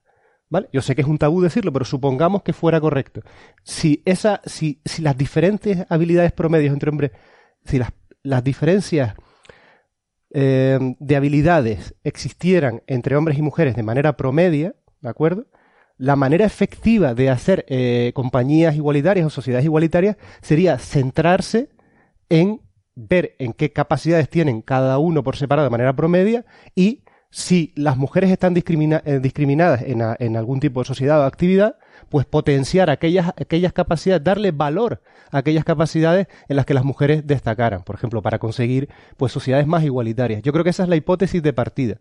¿Puede estar equivocada? Puede estarlo. Pero si es correcta, si su hipótesis es correcta, la forma realmente de conseguir eh, eh, eh, sociedades más igualitarias será dar valor a aquello en lo que las mujeres pues eh, destaquen más de forma promedio. Entonces, yo creo que eso es lo que, lo que quiere reflejar el documento. Es decir, hagamos, eh, valoremos, potenciemos más dentro de Google este tipo de, este tipo de actividades. Yo creo que eso lo pone explícitamente, vamos. Sí, sí pero... pero al mismo tiempo también dice que vamos a dejar de basarnos en los promedios y en las poblaciones y vamos a centrarnos en el individuo porque él cree mucho en el individuo. Entonces eso, eso también es un poco contradictorio. Estás diciendo las mujeres en promedio patata, pero luego, eh, por favor, dejad de tratarnos como mujeres y hombres y no sé... Es, eh... Además de que el, el, el documento en general tiene cosas que son muy... Eh, difícil, es muy difícil de justificarlas si no... Eh, empiezas con cierta ideología. Hay un momento en el que dice, habla de los sesgos, ¿no? Habla de los sesgos de, sesgos de la derecha y sesgos de la izquierda. Entonces, dice, en un momento dice que tener empatía es un sesgo de la izquierda. Digo, joder, coño, o sea, es un sesgo de ser, un, sesgo de ser una persona, no, no de, de, de ser de la izquierda, una cosa así. O de, o y además pasión, que, ¿no? Dice que eso es malo. Sí, para una compañía. Malo. Entonces es una cosa que, bueno, eh, pues él, eso es su idea. Luego dice una cosa, una frase que me he subrayado aquí que, que, me ha, que no la he entendido para nada, que dice que es que los machos eh, eh, son biologically disposable, o sea, que tú que no valen para nada. Eso es una tontería, o sea, porque pone eso. Eso no es, eso es, no es verdad. Si no hay machos en una especie que necesita machos y hembras para, para reproducirse, pues la especie se extingue. Entonces es... No sé, pone algunas cosas que, que no tienen mucho sentido. Ah, sin duda, pero, lo, la, pero, pero sí para mí es importante que abre ese debate. Es decir, yo, bueno, yo personalmente no entiendo cómo se le, se le puede despedir a, a, a este señor eh, por lo que escribió, porque a mí lo que escribió no me parece que, que sea motivo de, de, ¿cómo se llama esto? De, de despido. Se sí, le puede decir, de, de, bueno, usted no puede estar en alguna función de, digamos, de reclutamiento de gente o lo que sea, pero, conchale, si tú no puedes expresar eh, tus opiniones, pues realmente es un, es un, tienes un problema adentro. Ay, ¿no? ay, Hay, varias, hay varios aspectos a, a eso. Primero que, efectivamente, por lo visto, yo no estoy muy al tanto de cuáles son los contratos de Google, pero por lo visto el tío ha roto eh, eh, el código de conducta de la empresa. Bueno, lo cual, en principio, eso es justificable. Eh, después, hay, había, una, una de las, una, había muchas respuestas, a, muchas a favor y muchas en contra, y una de las más interesantes, ahora no recuerdo su nombre, pero era un, un eh, ex, eh, digamos, eh, jefecillo de Google, que había dejado de ser eh, empleado de Google tres días antes de que esto se, se publicase. Entonces, él daba su opinión respecto al asunto. Decía, bueno, yo no voy a entrar en el tema científico, pero te voy a explicar por qué yo te despediría. Entonces, una de las cosas que dice es que si tú haces pública, si tú no haces pública esta opinión, yo puedo, pues, hablar contigo personalmente, intentar eh, eh, pública dentro de la empresa, intentar eh, corregir estos aspectos contigo, ¿no? Eh, pues no que sé, mandarte a algún curso, mandarte al psicólogo, lo que sea, lo que quieras. Pero si tú haces público el hecho de que tú personalmente opinas que el treinta por ciento de los empleados están genéticamente eh, peor capacitados que tú para ser programador, yo no te puedo incluir dentro de ningún grupo de trabajo. El único grupo de trabajo en el que podría incluirte sería el grupo de trabajo de gente que es como tú y opina lo mismo que tú. Y primero, en Google no lo hay. Y segundo, ¿cómo hago yo que ese grupo interaccione con otra gente de la empresa? O sea, en el hecho de que, ¿cómo te pongo yo a, a, cómo te pongo a trabajar con una jefa, por ejemplo? Cuando tú opinas que esa mujer es muy probable que esté eh, menos capacitada que tú para programar. No, pero es que yo, yo creo que, de nuevo, el, eh, uno de los... Termino con esto, Héctor, si quieres. Es que quiero, es que quiero volver a algo que dijo antes Carmen hace un rato. Responderle a Carlos, bueno. simplemente. En, creo que el, el, el ingeniero este eh, hace un... Es, hace un esfuerzo explícito porque lo dice, dice no confundir el hombre promedio con las distribuciones de población que hablábamos alto antes, y, y por lo tanto en ningún momento dice, pues se puede haber ingenieras, programadores y tal con una muchísimo mejor o la mejor, eh, el mejor, por decirlo así, el mejor ingeniero eh, de programación de Google puede ser una mujer, en ningún momento niega que eso se dé. No, no, eso no lo niega, pero lo que sí niega, lo que sí dice abiertamente es que la política de discriminación positiva no es, no es la manera correcta de llevar una empresa, ¿no? Uh-huh. Bueno, eh, sí, bueno, es su sí, opinión. Sí, tú, es decir, no, no, no lo veo, no veo por qué tiene que ser una sí, opinión, opinión por la opinión, que te puedan despedir, ¿no? Lo que, lo que cuelga de esa opinión es que Google está contratando de manera injusta. Está de, contratando de manera injusta con su eh, eh, con su valoración de lo que tiene que hacer como empresa. A ver, me explico. Porque se, porque es lo que dice es si queremos que Google esté sesgado hacia elementos masculinizantes, por ejemplo, o que él considere, ¿no?, masculino, como la programación o lo que sea, si tú eh, fuerzas, o sea, si eso de manera natural, estoy bajo la hipótesis, de manera natural tuviera una distribución diferente entre hombres y mujeres, si tú fuerzas que, que la mitad sean hombres y la mitad sean mujeres, obviamente, obviamente estás forzando una situación en la que vas a contratar a un grupo de individuos con capacidades inferiores a las que de la distribución normal de la población te daría. Por lo tanto, dice, para evitar... Esa es su hipótesis de partida. Puede ser o no razonable. Por lo tanto, él dice, como yo pienso así, considero que lo que deben potenciarse son aquellas actividades también dentro de Google donde la, las mujeres, pues, en promedio eh, sea, estén más, más capacitadas. Así que creo que es una lectura diferente, pero bueno. Eh, nada, que, quería hace un rato eh, Carmen había dicho que había una parte en la que decía que los machos eran prescindibles, ¿no? Eh, mm. O, eh, sí, ¿cómo se dice? Desecha, desechables, sí. Es incluso sí, la expresión. Sí, sí. Que el contexto de esto es que lo dice, no, no es que lo diga él, eh, sino dice que, que probablemente biológicamente eh, esto viene de evolutivamente del hecho de que la, las mujeres deben ser protegidas porque porque son las que llevan eh, bueno, la, la, las que llevan las crías, uh-huh. las que, etcétera, y los machos pues son, en el sentido más prescindible se refiere biológicamente, no que él piense que, que los hombres hoy en día podemos irlos por ahí fusilando, ¿no? No, no, uh, sí, uh, está claro, si no quería decir eso, lo que quiero decir es que tampoco, que no, yo no es la palabra que utilizaría. No, no, desde luego, no, evidentemente, no solo estaba explicando el contexto en el que lo decía, ¿no? Porque igual queda así un poco... un poco extraño. Luego, bueno. aparte, eh, también es verdad que sí que aquí estamos viendo que la lectura que hace cada uno pues es totalmente distinta, y cuando te lees el documento, ciertamente en ningún momento pone las mujeres no saben programar, pero en el, en el documento simplemente dice que las mujeres son más empáticas y que les interesan más las personas que las cosas, que las mujeres son, no son asertivas y por lo tanto no pueden liderar, y que las mujeres son más neuróticas y por lo tanto tienen más ansiedad. Pero todo esto él lo, lo coge como una verdad biológica eh, que es así y que por lo tanto eh, no, o sea, no parece que en ningún momento se plantee que a lo mejor el que alguien sea más asertivo o menos, pues puede tener su base bio, puede tener una contribución biológica, y yo no lo voy a negar en ningún momento porque, eh, porque soy bióloga y, y sé que las cosas tienen su parte eh, biológica. Pero claro, no hay que perder de vista que esta, una, uno puede estar biológicamente predispuesto a, a ser X, pero que luego el ambiente le lleve a hacer Y. Y, y voy a poner eh, eh, un ejemplo con el tema de la, del liderazgo y de la asertividad. Eh, uno puede decir, vale, las mujeres biológicas, tener la hipótesis de que las mujeres biológicamente no están eh, hechas para liderar. Mm, Pero, y es que el, biológicamente eh, eso tiene algún sentido. Eh, pero claro, tampoco puede perder de vista que en el momento en que una mujer muestra una asertividad, va a tener una estructura social que le va a decir que ese comportamiento no es propio de, de ella y se lo va a penalizar, mientras que que un hombre muestre esa asertividad va a estar premiado.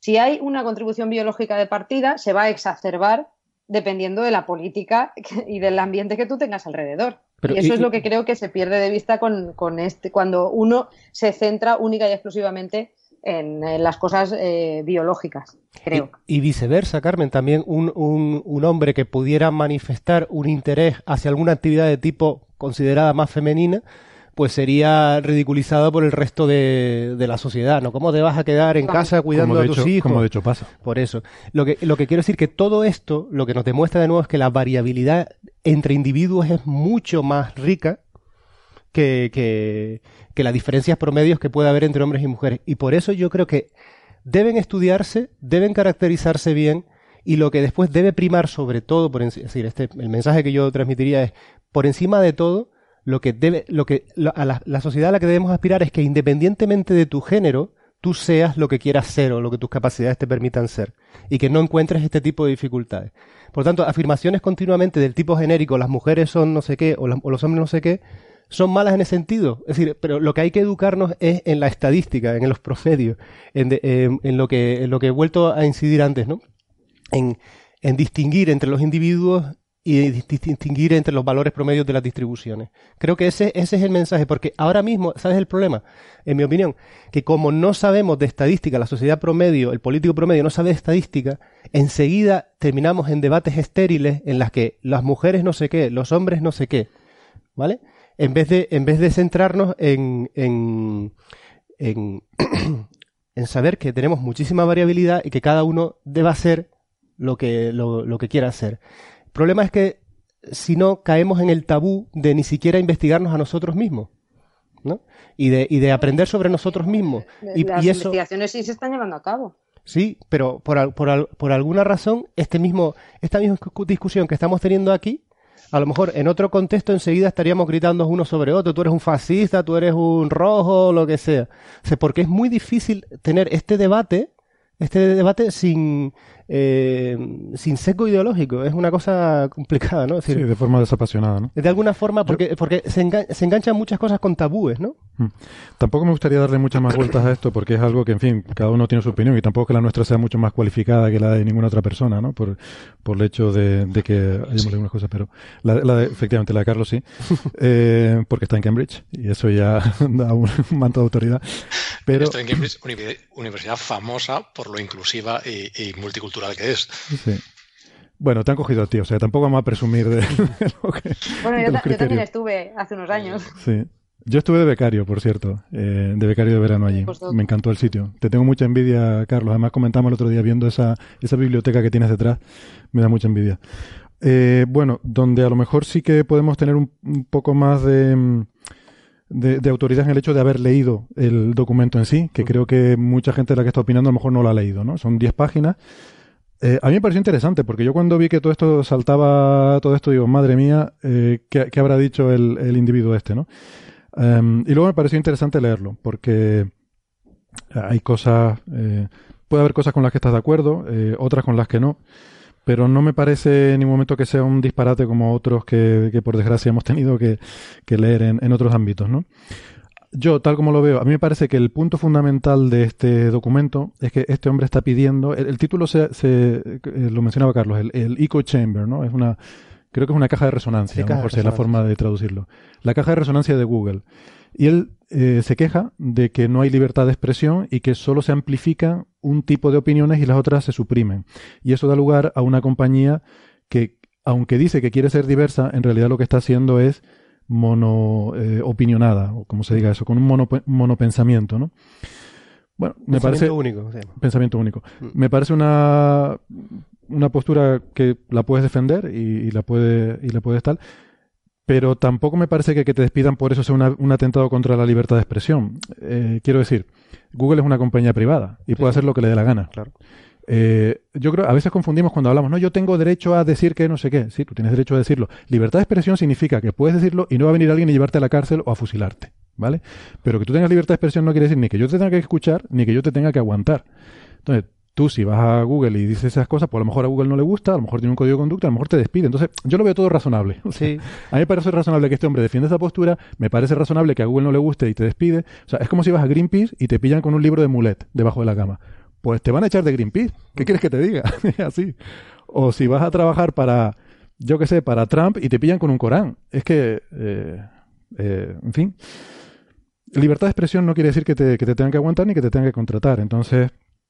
Google tomó esa decisión, mm, a lo mejor no es lo que yo hubiera hecho, pero también es verdad lo que dice Carlos. Si tú vas y eso en privado, pues lo vas hablando, oye, yo creo que esto debería ser... El problema es que si tú vas al público con eso. No, pero entiendo estás... que esto es un documento interno, ¿no? Interno, sí, sí, interno. Interno de Google, luego. Claro, claro, pero, pero internamente Google es como... Es, no para tres millones mil... de personas, ¿no? Claro, o sea, que... es un montón de gente, ¿no? Lo puso in, en el Google Plus interno de la, de la empresa, ¿no? Pero él, él dice, en un, en un, en un vídeo en YouTube que, que estuve escuchando, él se queja de que de alguna manera se siente traicionado por el espíritu de Google, porque él entiende que Google potencia eh, internamente el debate, el intercambio de ideas... Pues y no cómo lo hace hacer, porque hay un código de conducta, como decía Carlos... Y cómo hacer la compañía no, mejor. En es... Pero, pero de, de, déjame terminar. Hay comentarios que me parecieron muy interesantes, ¿no? Porque yo, yo creo que él eh, tampoco... Eh, o sea, plantea esto de ir contra la discriminación positiva, pero creo que no es el punto fundamental. Lo que dice es que, bueno, que esa es su opinión y tal, pero que le gustaría que se pudiera hablar de ello. Sí. Que pudiera haber un debate honesto sobre, sobre esos temas. Que, que tampoco me parece... Y dice un par de cosas que me gustan. Por ejemplo, dice que igual que hay ciertas... Eh, ciertas actividades que se asocian tradicionalmente al sexo femenino y otras al sexo masculino, dice, los movimientos feministas han hecho una gran labor en eh, que las mujeres sean capaces de salirse de ese rol y poder ir haciendo actividades cada vez menos asociadas con ese rol, y sin embargo no ha ocurrido lo mismo por el otro lado y los hombres siguen estando todavía muy estigmatizados, que pueden hacer cosas más femeninas, ¿no? Lo que tú decías, de quedarse en casa con los niños, de, yo qué sé, cualquier otra cosa que no voy a decir ahora porque va a quedar muy mal y, y, y es cierto, o sea, eh, existe todavía un estigma social muy grande, más sobre los hombres que digamos que van hacia el centro de ese espectro sexual que sobre las mujeres que van más hacia el centro, ¿no? Y, y es un problema, o sea, al final yo creo que es un problema social de cómo vemos a hombres y mujeres, ¿no? Eh, y que quizás nos centramos demasiado en la diferencia, um, pero bueno, en fin, es una de esas cosas que me gustó que vi en el documento.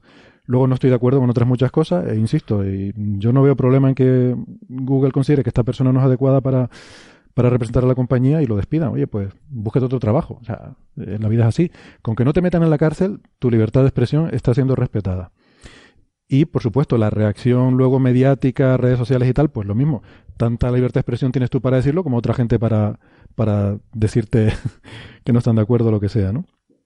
O sea, que además es un poco, tú no puedes, no puedes pedir un debate honesto cuando eh, eh, tus argumentos no lo son. O sea, pero, pero Carlos, este, es, al menos, al menos eh, compartamos la, se, te estamos de acuerdo en que, en que eso son hipótesis de trabajo, porque claro, para, para, no, pero, claro porque tú dices es no que cuando hipótesis. Tus argumentos no lo son, ¿me puedes demostrar científicamente que las distribuciones son iguales? Seguramente no. No, pero por ejemplo se sabe. O sea, hay un artículo de, de, de analizando las contribuciones de hombres y mujeres a GitHub, que, o sea, la, las contribuciones de mujeres en promedio están mejor valoradas que las de hombres, siempre y cuando no se sepan que son mujeres. O sea, si, si, si yo, tú pones tu código en GitHub y viene alguien y te hace una corrección, tú dices, ¿qué corrección tan buena? Y en promedio, si, si ese alguien resulta que es una mujer, eh, la opinión es, vaya mierda de corrección, ¿no? O sea, esto se sabe. Y esto, por ejemplo, este hombre no lo, no lo, no, no lo menciona. Ah. También se sabe que, o sea, las compañías más, más diversas, con, con más diversidad, o sea, con más diversidad tanto, tanto hombres, mujeres como, como, como eh, eh, razas o, o social background, o sea, eh, eh, clase social o lo que sea, funcionan mejor que las que son más monolíticas. Esto el hombre tampoco lo menciona. Ya, a mí me parece muy bien que se abra el debate, pero si tú quieres abrir un debate honesto, tienes que ser honesto con las pruebas también. Y tú no puedes salir escogiendo los artículos que más te convienen en tu punto de vista. Pero de todas formas, pero... la, el, el vídeo este que hay de Google, ¿no? De que va una, si Google fuese una persona, ¿no? Entonces hay un señor que es Google, y viene una señora y le dice, ¿causan las vacunas autismo? Y dice el tío, aquí tengo cien mil resultados que dicen que no y uno que dice que sí. Y la señora dice, ¡lo sabía! Pues este es un poco igual, ¿no? O sea, si hay cincuenta mil estudios que eh, te contradicen a ti y diez que te favorecen, tú lo que no puedes es pedir debate honesto citando esos diez. Estoy, estoy completamente pero, pero de, de acuerdo. De todas formas, él, él, no, él no dice que la compañía tenga que, que perder diversidad eh, y, y perder, no, por, por lo que yo entiendo, ¿no? Lo que da es unas recomendaciones de cómo creer que las mujeres se podrían integrar mejor en Google, ¿no? Otra cosa es que estemos de acuerdo o no. Claro, sí. Dice, pero... dice que las mujeres deberían integrar mejor en, en Google haciendo otras cosas. Sí. Eh, no, bueno, por ejemplo, habla, habla de tener más sistemas de desarrollo cooperativo y tal, pero bueno. Que, pero, pero insisto, que no, tengamos, no tenemos que estar de acuerdo, no lo estoy. Pero él no está diciendo que no tenga que haber mujeres en Google, ni que no tenga que haber mujer, mujeres programadoras. Lo que dice es que hay que hacer un entorno que favorezca que haya más mujeres, ¿no? No, él, él no lo, no, no, no, no, probablemente, a lo mejor, la verdad es que no me, no me acuerdo exactamente el texto, ¿no? Pero probablemente no lo diga explícitamente, pero sí implica bastante que hay de, están implican que uno de los problemas de Google es que está contratando demasiadas programadoras. Bueno, no lo sé, porque no, luego, que está luego contratando otro... mal. Otro, está contratando sí, a, contrata, a... Trata demasiadas mujeres, básicamente. No, no, que están contratando mal, que no están contratando a las mejores mujeres, sino que están contratando a, a mujeres que en promedio puedan ser peores que el hombre promedio programando, porque quieren tener esa política de discriminación sí, positiva. Es que es diferente, es diferente. Efectivamente, lo que dices es que, o sea, si tú eres una mujer, te valoran, el hecho de ser mujer te va a conseguir el trabajo, básicamente. Eh, él, él considera que en Google la, la, la, la manera de contratar actual potencia eso. Bueno, pues bueno, todos estamos de, de acuerdo en eso. De sí, todas sí, formas, claro. de todas formas, eh, bueno, que, que yo creo eso, que, que simplemente para mí lo que él pide es que se pueda abrir ese melón y se pueda y se pueda hablar de eso. Eh, la, yo, la, pues, la historia detrás de todo esto es ¿por qué? Claro, entonces a eso es lo que voy, ¿no? Porque una cosa, como siempre, una cosa es lo que se dice y luego otra cosa es lo que se extrapola de lo que tú entiendes. O sea, cuando alguien empieza una frase, por ejemplo, diciendo eh, yo no soy racista, pero, pero. ya, ya no hace falta que, que escuches el resto, ¿no? Sa- sabes lo que viene a continuación. Eh, entonces, lo que la reacción que yo creo que ha habido contra este manifiesto, yo creo que no es tanto por lo que dice en sí, que si tú lo lees ciñéndote a lo que dice, creo que no es tan malo, sino por lo que tú extrapolas de lo que hay detrás. ¿Vale? Y, y de dónde viene, ¿no? Como dice Carmen, ¿de dónde viene la historia? Pues ¿Qué? es que, claro, a partir de aquí, luego yo, no sé, el otro día veía que, que se había abierto una cuenta de Twitter diciendo que él hablaba de la verdad. Ya cuando te pones en esas cosas, de, de eso es un dogmatismo un poco... Quiero decir, sí, en sí. realidad él no quería, no quería abrir un debate, es un poco lo que dice Carlos. Yo tengo una ideología, voy a encontrar, voy a legitimarla con estos articulitos que he pillado de aquí y aquí, que legitiman mi idea y lo voy a poner aquí. Porque es mi idea, ya está. No, no, en realidad yo no sé si la, la intención de este hombre era abrir un debate, tanto como criticar esta política de la empresa con la que no está de acuerdo e intentar legitimarlo con unos estudios que apoyan su idea. Eso no. es lo que yo... Sí, de, de hecho su, su, su, su Twitter handle es Fire for Truth. Un poco, Qué bueno. pues, hombre, a ver, yo qué sé. Cual, eh, no en ciencia, de hablar de la verdad así en grande, pues... pues sí, a mí cuando la gente habla de la verdad ya me pierde, yo eso no lo sabía. Bueno, eh, si les parece, vamos a despedir, a, llevamos ya mucho rato hablando, vamos a despedir nuestra emisión para la radio, nos despedimos ya aquí hasta la semana que viene para nuestros amigos que nos escuchan por la radio y nosotros nos podemos quedar un ratito, si, si tienen un ratito más y seguimos hablando de, de este y otros temas muy interesantes, ¿vale? Venga, hasta luego. Hasta luego. Hasta luego. Chao.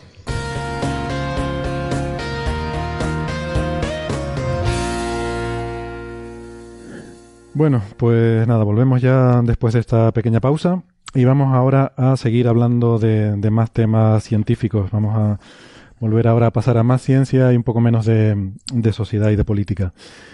Um, pero seguimos con el tema de, del cerebro, ¿no? Um, porque ha salido también un artículo que, que Carlos nos enviaste tú de... Se llama, son unos, unos investigadores de Estados Unidos y Australia, la investigadora principal se llama Jessica Taubert, sobre el fenómeno de la pareidolia en, en los monos, en unos macacos, macacos de rhesus. Eh, ¿En qué, en qué consiste este trabajo? Eh, bueno, eh, probablemente yo creo que casi es mejor que, aunque lo haya mandado yo, que lo, que lo explique Carmen, que sabrá un poco más de esto.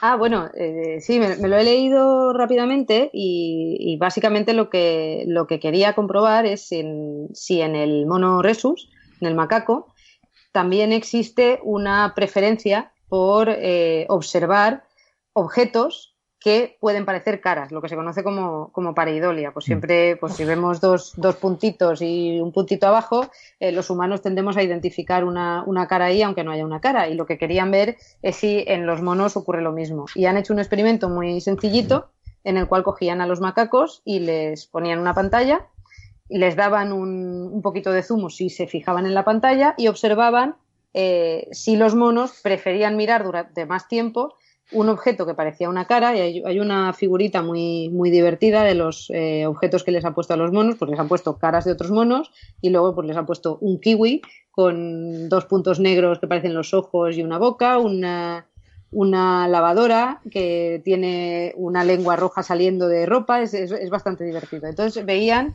si eh, el animal prefería mirar esos objetos que parecían caras a objetos similares, pues la, lavado, la lavadora cerrada o el, el kiwi sin estos eh, sin estos puntitos que parecían ojos. Una taza de café. Es que, con ¿sí? las, una taza de café con las burbujitas sí, que la parecían una cara. Café también es, es, es muy divertida la, la imagen. Y lo una, que observaron una, una pregunta de, de aquí, a ver, debate entre nosotros. Carlos decía que esta probablemente es la figura más molona de un artículo científico que jamás ha visto. Yo, yo la, la figura que digo, yo esto no puedo hacerlo, digo.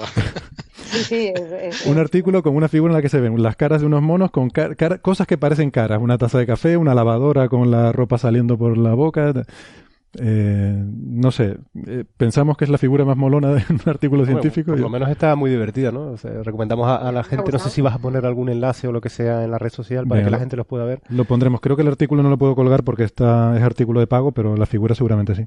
Sí, la figura está por ahí, yo la he visto. Uh-huh.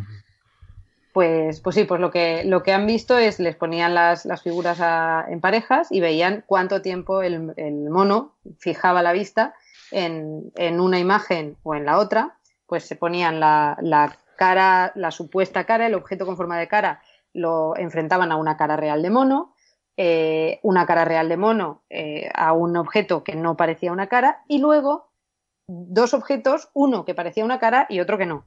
Y lo que veían es que siempre había mayor preferencia por los objetos que parecían que parecían caras. El mono pasaba más tiempo observando esos objetos que parecían caras y además fija la atención en los ojos del otro mono o los ojos del objeto que parece una cara y en la boca, que es como eh, los humanos reconocemos, reconocemos las caras. Entonces esto lo que dice es que el, el macaco tiene también una preferencia por caras, lo cual no es nada sorprendente porque el macaco es un primate exactamente igual que nosotros, somos animales visuales y nos reconocemos por la cara. Hay otros animales que, que son con los que trabajo yo, que reconocen que otro animal es animal por el olfato, pero nosotros reconocemos a nuestros iguales mediante eh, su cara. Entonces, a mí sorprenderme no me sorprende el resultado. Que esto, esto es una cosa que tú... Eh, que, eh, Una de las cosas que tú comentabas casi al principio del programa, decir, o sea, por lo visto es una, esto es una cosa innata, en, o sea, niños de días, incluso creo que era menos de una semana, ya son capaces de reconocer caras, aunque eh, ven muy mal.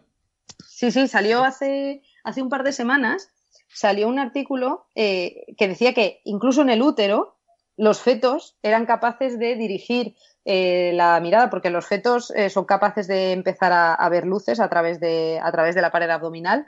A las dieciséis, diecisiete semanas de gestación, ya, ya pueden, ya sus ojitos ya pueden ver algo de luz, claro, evidentemente luego lo que puede interpretar el cerebro, pero lo que hacían era eh, colocar unas luces en el, en el abdomen de mujeres eh, embarazadas, no me acuerdo si era de siete, de ocho meses, y eh, resulta que los fetos tendían a girar la cabeza cuando eh, les colocaban dos lucecitas Eh, arriba, con forma de ojo, bueno, con forma de ojo, simulando dos ojos y una lucecita abajo, ¿vale? Un triángulo invertido que simulaba dos ojos y una boca. Entonces los fetos giraban la cabeza.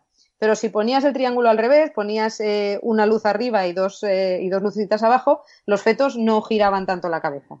Entonces parece ser que ya en el útero ya somos capaces de reconocer esa estructura. Increíble. Bueno, lo que nos, lo que nos dice que entre especies que ya tienen un... una que se han diversificado, digamos, evolutivamente tanto como pueden ser el mono rexus este y, lo, y los seres humanos, lo que nos está diciendo es que al menos este tipo de reconocimiento estaba en el ancestro común, ¿no? Es decir, que estamos hablando de que, claro. de que evolutivamente esto tiene que tener ya del orden de diez millones de años o algo así. Pero ¿es, es algo del ancestro común o es algo que todos hemos desarrollado en paralelo? Hombre, lo, lo, lo que entiendo yo es que seguramente si se hicieran este tipo de estudios también en otros primates como...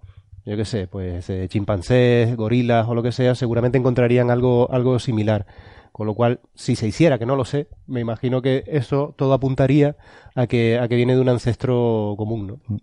Yo, Habría que hacer mí... el estudio con, con monos de Nuevo Mundo, por ejemplo, con los titís, que son, son primates, pero de, de Nuevo Mundo. Nosotros somos primates de Viejo Mundo, tanto los macacos, los gorilas, los chimpancés como, como el humano.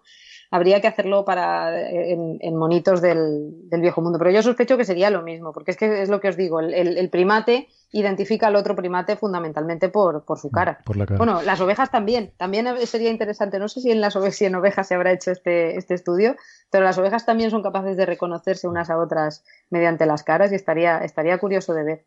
De hecho, creo que esto una está de las relacionado, formas... si, si me dejáis ya, y sí, ya sí, me sí. callo. Que no, no, no. Muy no poquito, te calles, por favor. Lo cuento. Hay una, hay una condición que se llama prosopagnosia, que es eh, se debe a una lesión en una zona que tenemos en nuestra corteza occipital por aquí, que es eh, una parte de la corteza visual. Cuando las Car personas Carmen se está tocando la parte de atrás de la cabeza. Lesión, sí, sí, no, yo me estoy señalando, pero claro, en la radio no se me ve. Pero bueno, aquí en la parte, en la parte de la nuca. Eh, pues cuando hay personas que sufren lesiones en esta zona y entonces son incapaces de reconocer caras. Uh-huh. Y esto lo, lo cuenta, por ejemplo, el, el neurólogo Oliver Sacks, que tiene un montón de, de historias eh, sobre casos clínicos, pues lo cuenta en un libro que se llama El hombre que confundió a su mujer con un sombrero, porque era un, un señor que tenía una lesión en esta zona y entonces pues eh, era incapaz de reconocer caras. Y pues yo qué sé, veía un objeto redondo y pensaba que era su señora. Yeah. No lo era. Yeah. Pero no porque no viera bien, no era rompetecho, sino veía perfectamente, pero era un problema neurológico. Sí, sí. Sí, sí. Pues por, ej- por ejemplo, pero... investigando cuándo aparece evolutivamente esa parte del cerebro, pues también podríamos darle hacia atrás en el tiempo y ver eh, cuándo cuando surge mm. esta, esta habilidad, ¿no? Para, para... Seguramente estas partes del cerebro más profundas son más antiguas, ¿no? Las más recientes, las más humanas son las más externas eh, y sobre todo las partes pero frontales, es... ¿no? Esto está en, en corteza visual, que es eh, lo que se llama neocorteza. Sí, pero bueno, la neocorteza está ya, por ejemplo, en ratones. Lo que pasa es que, como os digo, el ratón no necesita eh, tanto de conocer al otro ratón por la cara, porque lo necesita cono- o el perro, que necesita conocer por su olor. Uh-huh.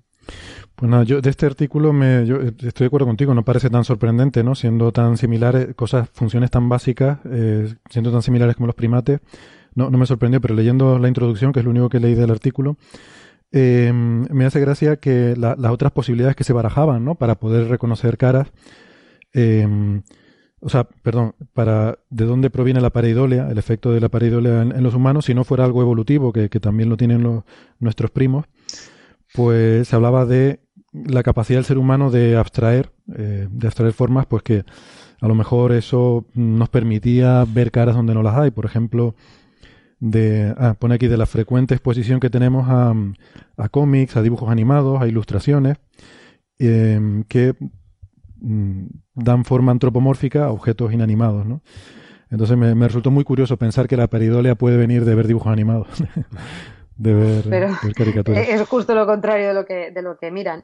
Yo leí, creo que era un libro de un, un, un neurocientífico que se llama Francisco Rubia, en el que él decía que quizá el ver eh, como objeto animado algo que no lo es, es más eh, ventajoso que no ver a un objeto animado sí. que puede venir a atacarte. Entonces, yo, yo he leído eso en el contexto... Un mecanismo de protección. Sí, he leído eso en el contexto incluso del origen de las creencias eh, sobrenaturales. De las creencias religiosas, sí. De hecho, era el, el libro era, era rel, relativo al cerebro espiritual. Él lo que argumentaba es que vemos cosas en objetos inanimados y les ponemos como un espíritu, y que eso puede tener la raíz biológica de, bueno, eh, es más adaptativo que tú te pienses que esa piedra es un león y salir corriendo, que, que no seas capaz de identificar a un león y que se te coma. Pero bueno, sí, esto por, también... Por si acaso, por salir corriendo no te pasa nada, pero si no era una piedra sino un león, pues te va a comer, ¿no? Sí, una, una curiosidad, estos monos que utilizan para esto de Rhesus eh, son muy utilizados para investigación. Y de hecho, eh, vi como anécdota totalmente irrelevante y que no viene al caso, pero la voy a soltar porque para eso la vi y la suelto, que el factor erre hache del grupo sanguíneo se llama factor erre hache porque se descubrió en estos monos de Rhesus. erre hache, sí. erre hache ese u ese. El, pues, el reotipo. ¿El reotipo se llama? Sí. No, no lo sabía. Pues mira, otro dato irrelevante para, para nuestros oyentes. Bueno, eh, pues si quieren ya concluimos con el, la última, creo que era la última noticia. Ah, no, tenemos dos cositas, no. Tenemos por una parte...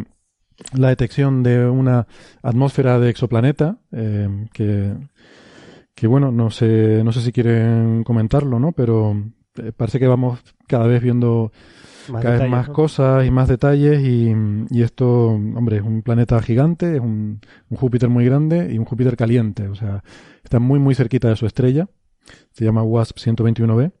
Y bueno, pues se han visto algunas cosas de su atmósfera. Lo que pasa es que, claro, esto dista mucho todavía del el objetivo ese de poder ver una atmósfera de un planeta como la Tierra, ¿no? Pero bueno, es un primer paso y sin grandes supertelescopios, con una cosa pequeñita como el WASP. Eh, ¿Han leído algo? De hecho, WASP, WASP si, si los ves, casi más parece una cámara de fotos que un telescopio, realmente. Sí, sí, son cuatro cámaras realmente, ¿no? Puestas juntas. Cuatro cámaras de fotos pegadas, sí, sí. sí Pero cámaras tiene, de estas de tipo paparazzi, ¿no? Eh, tiene seis, sí, centí- una... seis centímetros de diámetro cada una, creo, ¿no? No lo... sé exactamente el diámetro, pero son, cuando uno los ve, son como las lentes estas enormes que se ven en los campos de fútbol para... Ah, de teleobjetivo. Los teleobjetivos, sí, sí, sí. Son como unos teleobjetivos que han puesto todos en, en, un, en una... juntos, ¿no? Sí. Y desde fuera parece como si fuera un panel de, de ¿cómo se llama esto? De, de abejas o lo que sea, ¿no? Porque son tantos, ¿no? Esto de los exoplanetas tiene la gracia de que no necesitas grandes telescopios para verlos, sino sobre todo lo que necesitas es poder estar observando continuamente, mm. fijamente, una zona muy grande del cielo y, y, y continuamente, ¿no? Entonces, por eso, cuanto más barato sea tu instrumental, más fácil es que puedas hacer algo que esté dedicado nada más que a eso. Y esto es una cosa, es un proyecto británico. El WASP, este WASP es de Wide Angle eh, ¿cómo Sky, es? Será eh, Survey for Planets, Search, Search for Planets, sí. Búsqueda de planetas de ángulo, de gran angular. Y se trata de eso, de tener cámara, creo que observan nueve grados de, de diámetro, y continuamente, y a, y a ver si vemos pasar tránsitos, ¿no? Vemos tránsitos de planetas pasando por delante. Así que en esto está muy bien. Eso es un poco, o sea... Eh, con ese telescopio se detectó el planeta, pero la atmósfera claro. eh, necesita usar el Hubble. O sea, sí. hay ciertas cosas que puedes hacer con un telescopio pequeño, pero otras no. Sí, sí, sí, exactamente. Uno, uno de los, uno de los, digamos, de los, los directores, no, no directores, bueno, de las, de las, de las eh, grandes empresas científicas a las que se va a dedicar eh, los, los telescopios de treinta metros es simplemente a esto, ¿no? A, a mirar atmósferas de planetas. Mm. Sí, es uno de los grandes objetivos científicos de estos, de estos grandes telescopios. Y pues este artículo viene de la Universidad de Exeter, que me, me hace mucha ilusión porque estuve ya hace dos, dos semanas. Si lo sé, pues hubiera pasado y hubiera preguntado por el sí, tema. ¿No? Pero no me acabo de enterar ahora. Pero es un artículo que se publicó en, en Nature, ¿no? Eh, no estoy seguro de dónde se publicó. Eh, es muy reciente de, de estos días, no sé. Nature, tres de agosto de dos mil diecisiete. Ah, exacto. Estoy vale, leyendo. Gracias. Pues de hace... Pues mira, casi, más o menos. Sí, sí. Un poquito la... después. ¿Pero alguno ha tenido oportunidad de leerse la técnica en concreto? ¿La miraron? No, no, eso no lo miré. Porque, claro, eso es con el Hubble. Yo lo que estuve mirando un poco es como, claro, el planeta es WASP ciento veintinueve porque fue detectado con WASP. Entonces mm. estuve mirando un poco, porque hay uno en La Palma. Sí, hay un WASP sí. en La Palma del norte y el sur en Sudáfrica. Pero no, de cómo han hecho estas observaciones. Creo que son eh, observaciones en el infrarrojo, en diferentes filtros. Y lo que ven es eh, en bandas donde observan la, la emisión de moléculas de agua. Sí, creo que, hombre, en concreto no sé lo que hace, lo que ha hecho esta gente. Creo que normalmente, por otro, otras detecciones similares, también usando Hubble, eh, creo que pueden hacer espectroscopía de súper baja resolución o de, de baja resolución. Entonces lo que hacen es, o sea, observan, eh, básicamente lo que, lo que intentan hacer es, eh, digamos, la atmósfera del planeta en transmisión cuando el planeta pasa por delante de la estrella. Entonces tú lo que haces es, dedicas muchísimas horas a observar la estrella, con y sin planeta. Entonces lo que haces es comparas el espectro que tú ves cuando el planeta está delante y cuando el planeta no está delante. Sí. Entonces esa diferencia es lo que te permite ver un poco cuál es la transmisión de, de, de la atmósfera del planeta. Lo que pasa es que esto es una cosa, claro, o sea, el, esto solo se puede conseguir con planetas que sean, o estrellas que sean muy pequeñas o planetas que sean muy grandes, porque necesitas tener mucho contraste. Entonces normalmente el contraste del planeta delante de la estrella es súper pequeñito. Entonces ya, si, si el planeta ya es súper pequeño, el, el porcentaje de volumen, de, o sea, de superficie proyectada del planeta que ocupa la atmósfera ya es mucho más pequeño todavía, entonces claro, ya es, ya es, o sea, necesitas, necesitas tener muchísima señal para poder distinguir el factor de la atmósfera de todo el ruido, de todo lo demás, ¿no? Sí. Entonces es una cosa muy, muy, muy complicada. Sí. Pero si entiendo bien, la novedad de este artículo no era tanto la detección de una atmósfera, que eso era más o menos conocido, sino como que hablaban de las capas altas, ¿no? De la estratosfera o algo así. Y sí, la, porque y la, es lo que pueden ver. Claro, no, pero creo que era, la clave era que al estar el planeta tan cerca de la estrella, las la fuerzas de, de marea de, de la estrella habían como distorsionado eh, grandemente la, la atmósfera, ¿no? Entonces eran capaces de ver como diferentes estructuras, si no recuerdo mal. Bueno, el planeta es oblongo, precisamente por eso, porque está, eh, o sea, gira, el, el periodo orbital es un, un día, uno coma tres días. Está, de hecho, está en el límite prácticamente que más cerca no podría existir porque lo, lo rompería la, la fuerza de marea. Pero que y... creo que han usado eso para poder ver diferentes capas, me imagino, ¿no? Eh, sí, algo yo, mencionaban yo creo... de la evaporación del planeta, si mal no recuerdo, ¿no? Esta era parte, sí. del, parte del razonamiento del artículo. Claro, sí. Porque si no, todos los artículos dirían, cuando detectan una atmósfera, dirían, hemos estudiado la estratosfera de la, del, del planeta, ¿no? Sin embargo, aquí hacen como hincapié en el hecho concreto de que están mirando una capa, ¿no? De que... Es que es lo que, es lo que puedes detectar. Es que yo creo que la atmósfera, la atmósfera del planeta no la, puede, no la puedes ver. No, eh, para eso, yo creo que con el T M T, eh, pero... ves todo. Entonces, mm. supongo que si tienes una estratosfera suficientemente extendida, como es este caso, o probablemente también haya cosas de proyección, ¿no? De si el planeta es, digamos, como una pelota de rugby y entra sobre la estrella con cierto ángulo, después cuando está justo en el centro de la estrella la ves, digamos, eh, eh, la ves estrechita y después cuando vuelve a estar de lado la ves más ancha. A lo mejor puedes un poco jugar con eso para ver qué partes de la atmósfera no, estás viendo, ¿no? Yo, yo creo que la, la clave es la, el, el tema de que el, eh, la temperatura, porque hay un momento en el que esta, estas moléculas pasan de, de observarse en absorción a emisión a ciertas temperaturas, y entonces eso es lo que, lo que ellos pueden ver. Pueden ver el paso de estas moléculas a, a emitir. Eh, y eso es lo que les da idea de la temperatura, y, y tiene que ser la troposfera, porque la estratosfera, porque es la capa ya que está suficientemente caliente.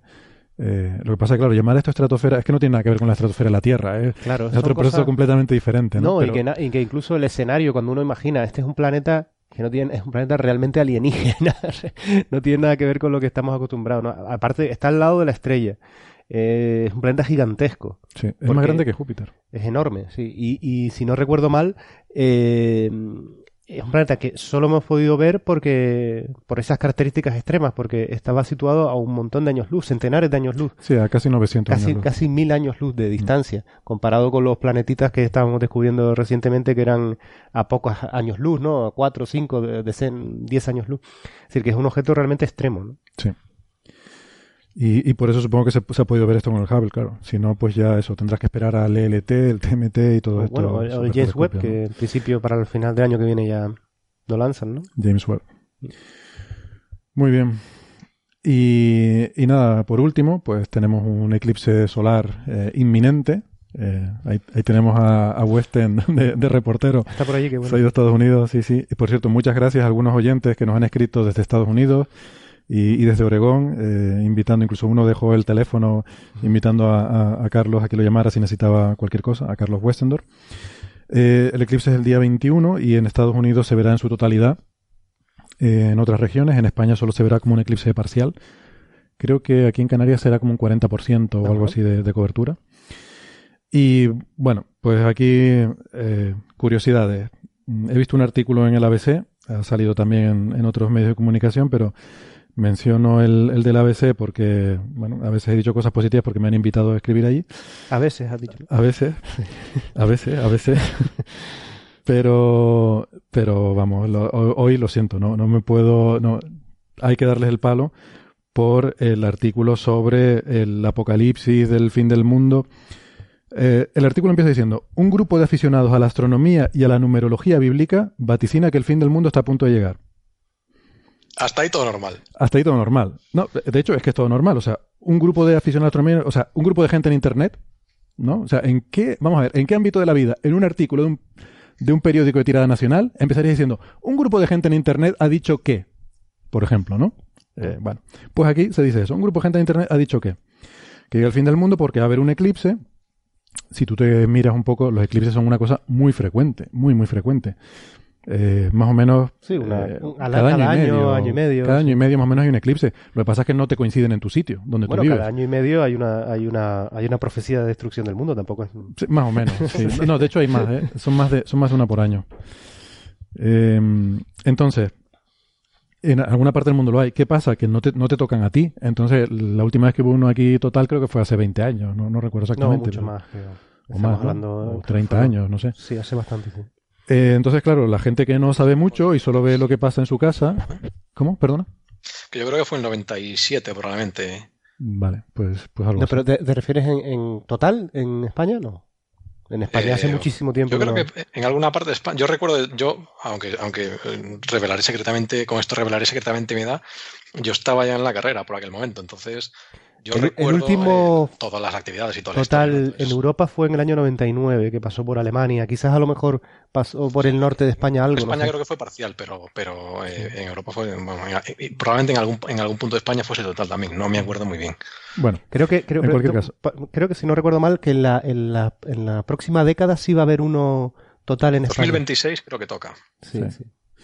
En cualquier caso, eh, pues a lo mejor si tú vives en Estados Unidos, hace un montón de tiempo que hay un eclipse total y te parece que es una cosa, un acontecimiento de proporciones bíblicas, pero esto en alguna parte del mundo pasa cada año y medio. Y si vas a hablar de la destrucción del mundo, pues tendrás que centrarte en las cosas que pasan en todo el mundo, salvo que estés hablando de la destrucción de Estados Unidos. Eh, mm. Pero eh, entonces ya no sería todo el mundo, o quizás sí, depende de la perspectiva de cada uno. En cualquier caso, Esto se junta otra vez con lo del planeta Nibiru, ¿no? El planeta mítico. Ya, este. ya entramos al rincón del invent otra vez. El rincón del, del invent. Pero es que a mí me encanta sacar esto porque la gente oye hablar del planeta Nibiru, pero esto hay que contarlo, señores del A B C, ¿de dónde viene el planeta Nibiru? Porque ellos te dicen, el supuesto planeta Nibiru chocará con la Tierra y tal. La comunidad científica niega su existencia. La frase. La comunidad científica niega su existencia. Podrían haber dicho, los científicos eh, ya han descubierto hace tiempo que esto no existe. No, dice, niega su existencia, lo cual le da un aire más ominoso al asunto. Me he propuesto en todos los programas sacar la palabra ominoso. que nadie lo, que Además, no sé, no sé saber la historia de, del Nibiru este. Sí, es que eso, a eso iba. Bueno, porque cuéntala, es que cuéntala, cuando, la, cuando la cuenta, muy resumido, esto es una señora de Wisconsin que dijo, eh, se llama Nancy Lieder, que dijo que unos extraterrestres, además, no te lo pierdas, del sistema Zeta Reticuli, no es broma. De reticulín. I kid you not. Sí, sí, suena totalmente lo de reticulín. Es tan absurdo como eso. Del Zeta Reticuli le han dicho que va a ser el fin del mundo y que advierta a la humanidad. Ella tiene su página web que se llama Z... Bueno, no sé, no me acuerdo. Da igual, busquen señora de Wisconsin fin del mundo y seguro que les sale todo esto. Eh, lo curioso es que esto está previsto para dos mil tres, ¿vale? La historia está de Nibiru. Exactamente la señora que dice, yo tengo mi página web donde predigo el fin del mundo, por favor donen. Sí, más o menos, exactamente. Y, y va a ocurrir en dos mil tres, se lo dijeron los extraterrestres. Pero claro, en dos mil tres no pasó nada, no, no fue el fin del mundo. Pasaron algunas cosas desagradables, pero no fue el fin del mundo. Entonces dijeron que no, que había, se habían equivocado por un error en la transmisión, ¿no? Que no... Claro, la... No tuvieron en cuenta las correcciones relativistas, digamos. No sé lo que no tuvieron en cuenta, entonces hubo que posponerlo. Bisiesto, dos mil tres era bisiesto. En realidad era en dos mil doce. Ah. Claro, cuadraba muy bien. Esto antes del dos mil doce, entonces se, se subió al carro de dos mil doce. Claro, en dos mil doce tampoco pasó nada. Entonces lo, lo pospusieron para dos mil quince. O sea, de verdad, no, no, no estoy bromeando. Es así. dos mil tres, y además esto sí lo pone el artículo de la A B C. dos mil tres, dos mil doce y dos mil quince. Bueno, pues no contentos con esto, dicen, bueno, no, va a ser en alguna fecha y lo han pospuesto indefinidamente, ¿vale? Va a ser el fin del mundo, no sabemos cuándo. Eh. Ahí, ahí pues lo podrían llevo. Decirlo cada año, ¿no? Porque han ido ahí haciendo más pequeño el intervalo, ¿no? De dos mil tres a dos mil doce ya pasó muchos es que, años, luego sí, tres, ahora dos. Habrá que ver cómo converge esto, ¿no? Me gusta, esa, me gusta esa última predicción que dice, se va a acabar en algún momento. Exactamente, ahí estoy de acuerdo. Ahí la llevan. Ahí, sí, sí. Y, y se acabará y saldrán y dirán, ve, lo habíamos, lo habíamos predicho. Te lo dije. Pues esta es la historia de Nibiru. Entonces, y... no, pero hay más, hay más todavía. Pero bueno, Nibiru... Ah, hay más todavía, espérate. espérate. Nibiru es un exoplaneta, entonces. No, no, no. Se supone que es un Nibiru, planeta del sistema solar oculto. Ah, es el, es el noveno planeta, ¿no? Eso. Sí, por eso lo asocio. Cada vez que se habla del noveno planeta dicen, ven, era Nibiru. Ah, vale. Pero esto, esto es un ruso, esto es, viene del siglo diecinueve, un, un ruso que emigrado, creo, a Estados Unidos.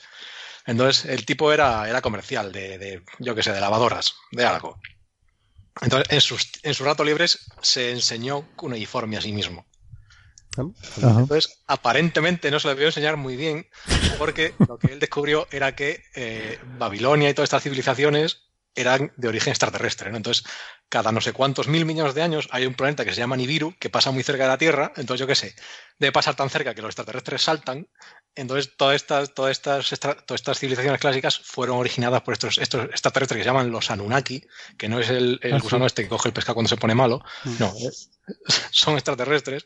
Entonces, que, y que y en no sé cuántos miles de millones en el futuro va a venir el planeta y se va a cargar la Tierra, ¿no? Que de hecho la Tierra se había formado porque este planeta chocó con no sé qué, unas cosas muy locas.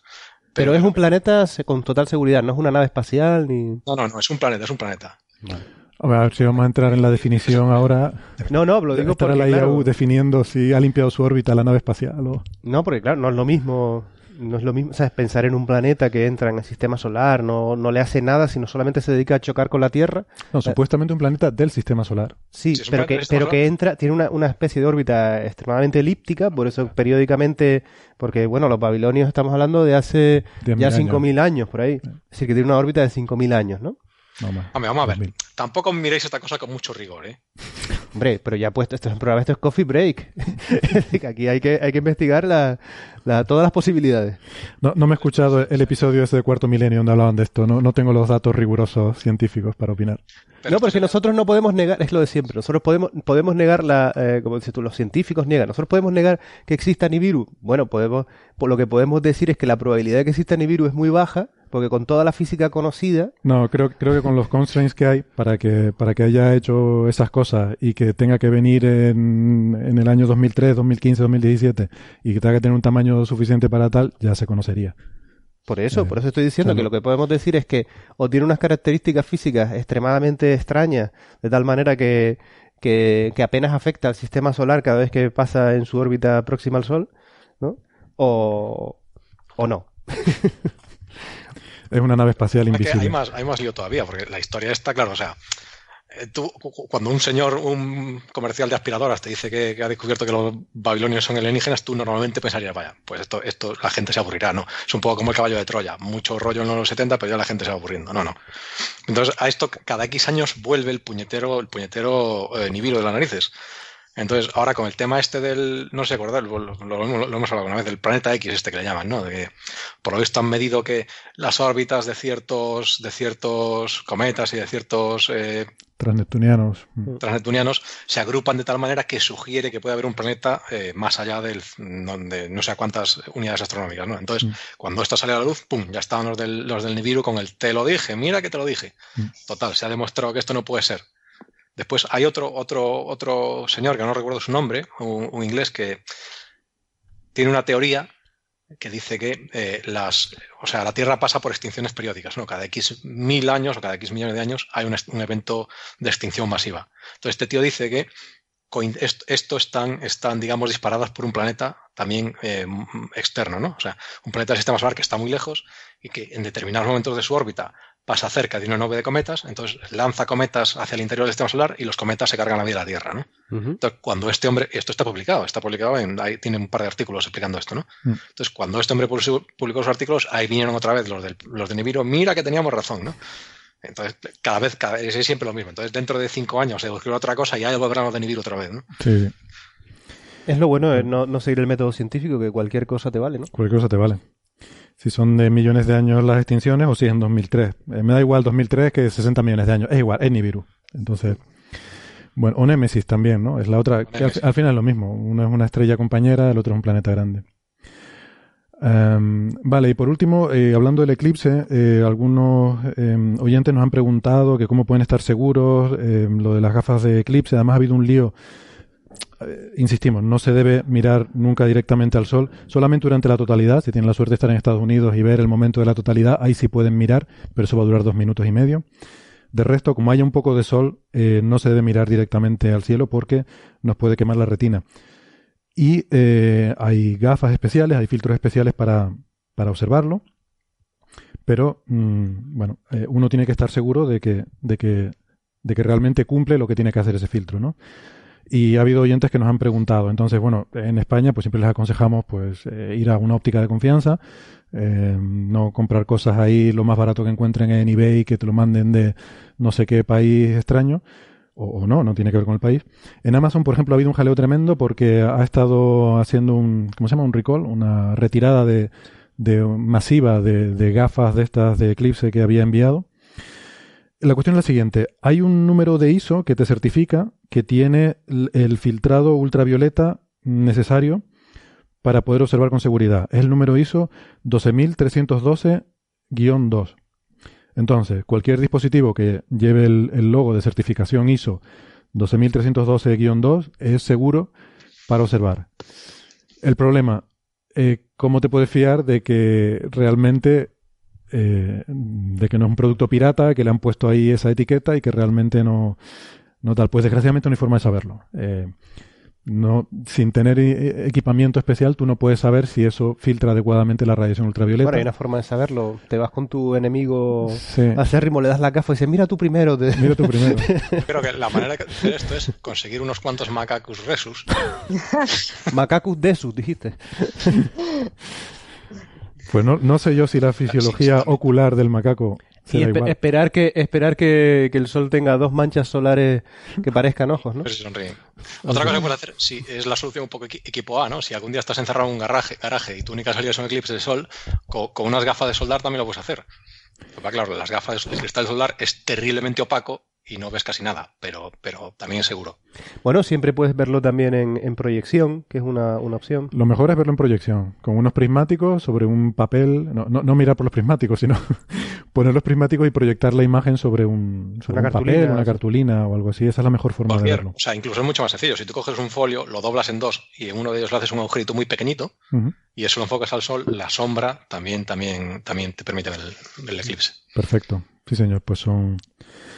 Son todas la, las recomendaciones que tenemos. Y si no, si van a comprar algún tipo de filtro o gafas, pues háganlo en algún establecimiento que les merezca confianza. Busquen ese logo y, y, y bueno, eso, que, que les merezca confianza de que el fabricante realmente no, no es un pirata que, que pone ahí logos que, que, no, que no corresponden con, con el asunto. Bueno, pues hasta aquí lo que teníamos en el menú de hoy. Eh, muchas gracias a mis amigos contertulios por, por haber venido. Eh, yo antes de despedirme quería comentar eh, una cosilla, porque la semana pasada estuvimos hablando sobre el Hyperloop de Elon Musk y comentamos una noticia, que en mi opinión pues era, era una noticia muy neutra, sobre un nuevo test que se había hecho en el desierto de Nevada eh, y luego pues, bueno, como, como suele pasar, la conversación fue, fue fluyendo de, de forma espontánea y acabamos hablando de otras cosas, como por ejemplo de, del coche de Tesla. Eh, resulta que para mi sorpresa, pues esa conversación que tuvimos generó bastantes reacciones y algunas muy apasionadas en, en redes sociales. Y lo curioso es que por una parte había, eh, había algunos oyentes que se quejaban de que éramos, digamos, demasiado benévolos con, eh, con Elon Musk eh, y luego había otros que decían todo lo contrario, que, que nos habíamos pasado en nuestros ataques indiscriminados, ¿no? Entonces, pues nada, se ve que este tema es, es muy controvertido, eh, más de lo que yo pensaba. Y bueno, pues quería presentar aquí eh, un poco estas dos opiniones y las críticas que se habían hecho y así que, que cada uno se forme su opinión. Eh, antes que nada, lo que sí, una fe de ratas, eh, una, una crítica que sí que, que es correcta es que yo dije que la empresa Elon, eh, perdón, eh, Hyper, Hyperloop One era una empresa de Elon Musk y esto no es cierto. No tiene nada que ver, es una empresa que, que surgió eh, para intentar pues eh, desarrollar ese sueño de, del Hyperloop que había, um, esa visión que había puesto Elon Musk. En, ahí eh, tuve una confusión entre Hyperloop One eh, eh, y Hyperloop Alpha. Pero, pero bueno, entonces como decía, quería presentar un poco las dos, eh, estas dos visiones, ¿no? De que si habíamos sido muy benévolos o muy duros con, con Elon Musk. Entonces quise tener un audio. Eh, con voces representativas de uno y otro lado, aunque, eh, bueno, pues tampoco, como no había mucho tiempo y la cosa fue un poco improvisada, pues solo, solo fui capaz de conseguir uno, que además es muy interesante porque es de un oyente eh, muy especial. Se trata de Iván Rivera, que es ingeniero y ha trabajado muchos años en el mundo del transporte ferroviario. Eh, es miembro de Naukas, que es esa maravillosa plataforma de divulgación que le solemos recomendar. Y bueno, pues Iván ha seguido muy atentamente el desarrollo del, del Hyperloop y, y bueno, ha escrito algún artículo sobre el tema y nos envió el siguiente audio. Hola, oyentes de Coffee Break. Soy Iván Rivera, arroba Brucknerite en Twitter. Soy ingeniero y llevo casi toda la vida trabajando con trenes. También, a ratos, divulgo en Naukas sobre ingeniería, tecnología y pensamiento crítico. Seguro que, como oyentes de este podcast, todos estáis familiarizados con el concepto de la pseudociencia. Pues bien, me gustaría presentaros a su hermana, la pseudotecnología. Se trata de cosas que parece que podrían funcionar, que nos han dicho que funcionan, que venden como que funcionan, o directamente que queremos que funcionen, sin más pruebas. Pero funcionar no es solo que a algún cacharro se le enciendan las lucecitas y que le giren los engranajes. Es que satisfaga una necesidad real y que lo haga con economía y seguridad. Pseudotecnología, por ejemplo, son las máquinas de la teletienda que acaban en un rincón acumulando polvo o las licuadoras conectadas a Internet. Algunos que conocemos bien el mundo de los sistemas de transporte creemos que el Hyperloop es también pseudotecnología. Es verdad que Elon Musk se ha ganado a pulso una credibilidad. Por eso solo aspiro a que me acompañéis en la duda. Y sí, os invito a leer mi artículo Los límites del Hyperloop, que saldrá publicado este viernes dieciocho de agosto en el cuaderno de Cultura Científica, cultura científica punto com. Espero que os haga pensar como me hace a mí pensar este fantástico podcast. Nos leemos. Vale, pues esto es lo que nos comenta Iván, que como ven pues es eh, algo escéptico con el tema. En cualquier caso les invitamos a leer ese artículo del que nos habla. Eh, yo he podido ver algunos fragmentos.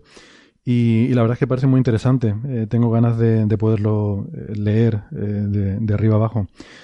Eh, y bueno, y luego, pues como dice él, ya que cada uno saque sus conclusiones, ¿no? Luego, por el otro lado, tenemos otra serie de opiniones que, pues entonces voy a intentar resumirlas yo. Mucha gente nos preguntaba por una frase que se dijo en la conversación de que en Tenerife un, un Tesla contamina más o menos lo mismo que un coche normal. Y esta frase puede, así dicha, puede resultar sorprendente. Entonces voy a intentar aclararlo porque parece que no, no supimos explicarlo bien. La razón para decir esto eh, es porque, insisto, aquí en Tenerife, cada sitio es diferente, pero aquí en Tenerife la energía se obtiene fundamentalmente a partir de, de la producción de una central térmica. O sea que aunque el coche no eche humo, eso es porque el humo lo echa la central térmica para producir la electricidad con la que se carga la batería. Eh, si quieren ver los datos, hay muchos estudios al respecto. Les hemos dejado algunos datos en, en la entrada de nuestro blog correspondiente a este episodio, en, en nuestra web, señal y ruido punto com, y podrán ver algunas referencias donde eh, se muestra cuánto contamina la energía para un coche eléctrico comparado con otros coches, ¿no? Y aquí se tienen en cuenta factores que a veces no se tienen en cuenta, como el, la producción del vehículo, etcétera. Eh, para evitar eh, polémicas y suspicacias, además he cogido el, las referencias de una página que justamente es una página que, que apoya la, el desarrollo de, de coches eléctricos, eh, como hacemos nosotros también aquí, por supuesto, no, una cosa no quita la otra. Y, eh, bueno, en fin, para que no, no me vayan a decir que es que son datos que están sesgados por intereses, eh, etcétera, ¿no? Eh, he puesto en particular una referencia de un blog que se llama algo así como, ahora no recuerdo, Reduce Your Footprint o algo así, que es un, es un blog que anima a reducir nuestra, nuestra huella de carbono y a contaminar menos, y que eh, justamente esta entrada en el blog es para mm, apoyar que el, el coche eléctrico es, es una iniciativa y una... Eh, y un desarrollo que, que viene bien. Entonces, mmm, obviamente, eh, como muestran los datos, pero además eh, se cae un poco de maduro, estos coches funcionan, van a funcionar mejor en países donde la energía se produce de forma menos contaminante y peor en los que la energía es más sucia. Esto es, eh, parece obvio, ¿no? Todo depende de dónde provenga tu energía. Por ejemplo, en España, en promedio... Eh, eh, insisto, la frase se refería a Tenerife. Si nos referimos a España en promedio, que tiene un, un cierto mix energético, se llama así, la proporción de energía que viene de cada fuente, pues eh, eh, resulta que, según estos datos, un coche como el Tesla, eh, el modelo S, contamina pues más o menos lo mismo que un buen híbrido. Eh, por ejemplo, un, un Toyota Prius, digamos, ¿no?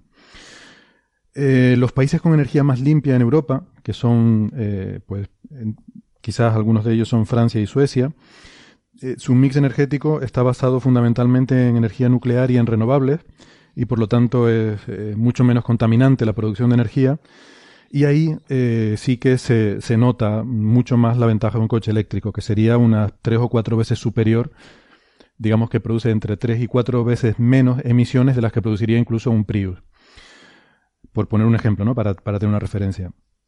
Luego nos podemos ir al otro extremo, es decir, bueno, ¿qué pasaría en el, la peor situación? Donde la energía se produzca de forma muy contaminante, como por ejemplo en la India, donde prácticamente toda viene de quemar petróleo. Y entonces, pues ahí no se ganaría nada. Eh, eh, alimentar en, en la India, tener un, un coche eléctrico alimentado con esa energía, pues eh, sería lo mismo que si te compraras un coche, mmm, un coche de gasolina que sea de los que hay hoy en día, que son bastante eficientes. Entonces... estos son los datos. Luego ya, en fin, la conversación, las interpretaciones, cada uno puede ver esto como quiera. Lo que está claro es que para resolver el problema que tenemos de contaminación, calentamiento global, etcétera, necesitamos dos cosas. Necesitamos, por una parte, coches eléctricos, por supuesto que sí. Yo creo que en ningún momento se, se quiso dar la impresión contraria.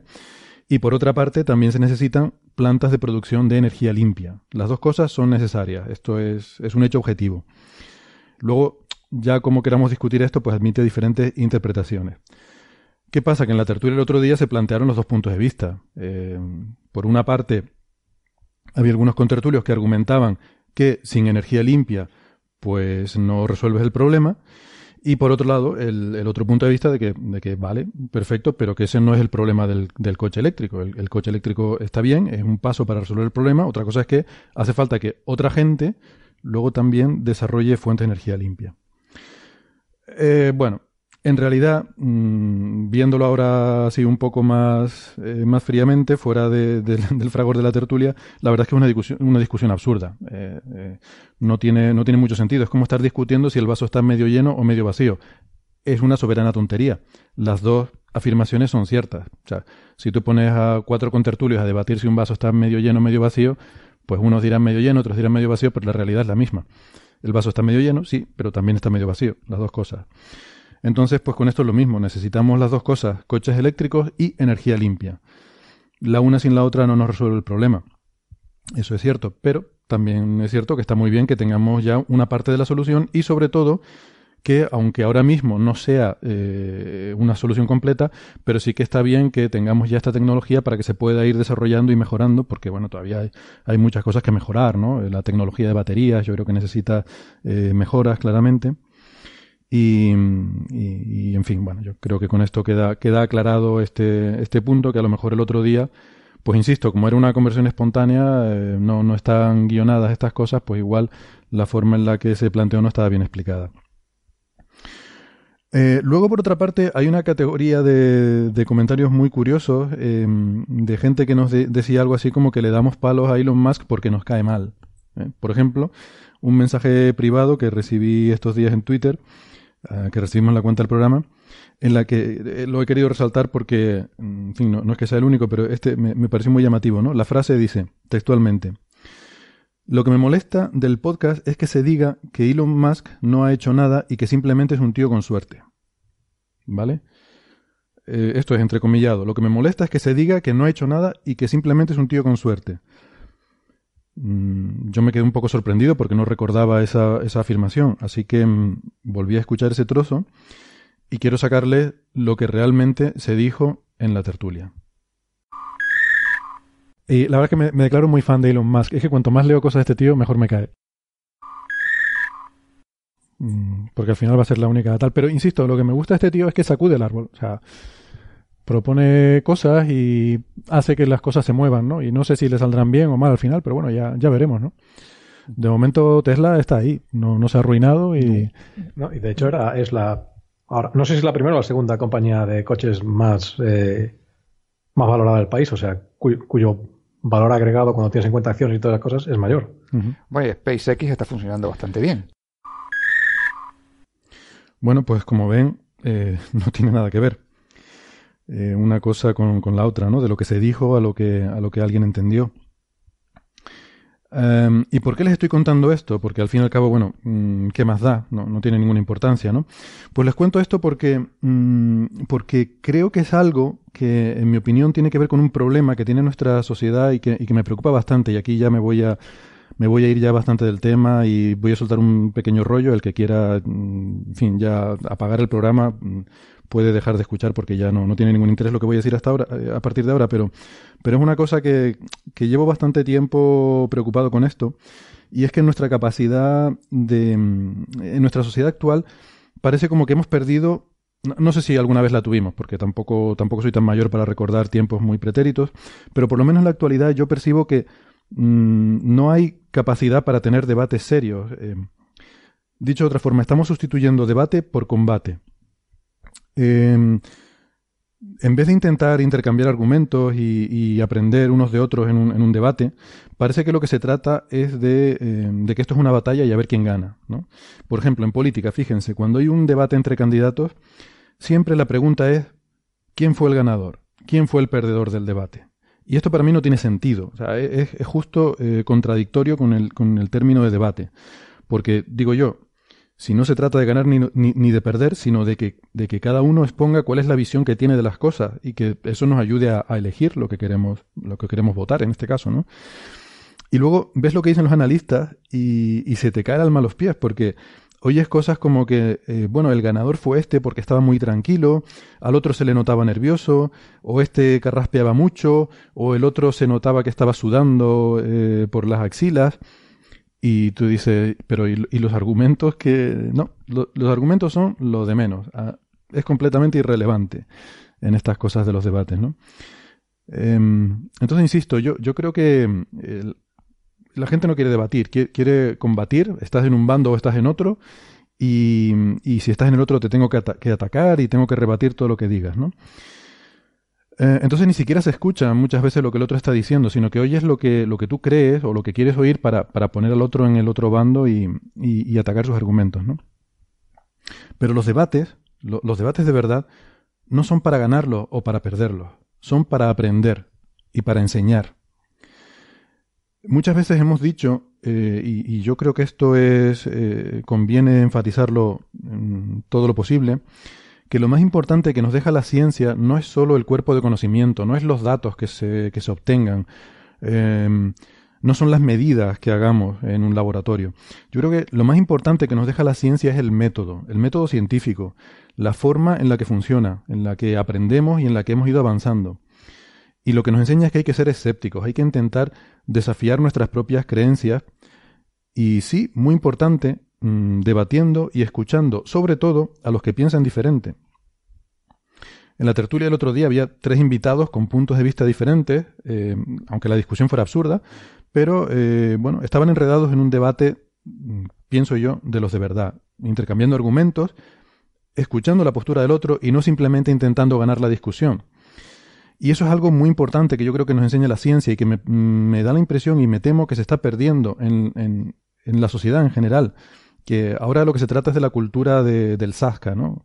Eh, le dio en toda la boca. Eso es la, la frase, ¿no?, que, que resume cuando, cuando alguien... Eh, lo, lo que se trata es de tener la ocurrencia más graciosa y, y ganar el combate, ¿no? Hay una frase que dicen los más mayores eh, que, que a mí me gusta mucho. Dicen, no hay nadie tan bueno que no tenga algo malo, ni nadie tan malo que no tenga algo bueno. Y yo tengo mi propia versión que puede venir al caso. Y es que no hay nadie tan necio que no pueda enseñarte algo. Y su corolario trivial, no hay nadie tan sabio que no puedas enseñarle algo. Debatir es divertido y es saludable para la mente. Así que yo les, les aconsejo, les recomiendo, pero también les imploro y les suplico porque creo que nuestra sociedad lo necesita desesperadamente. No dejen nunca de debatir. Hasta la semana que viene. Hasta luego. Chao.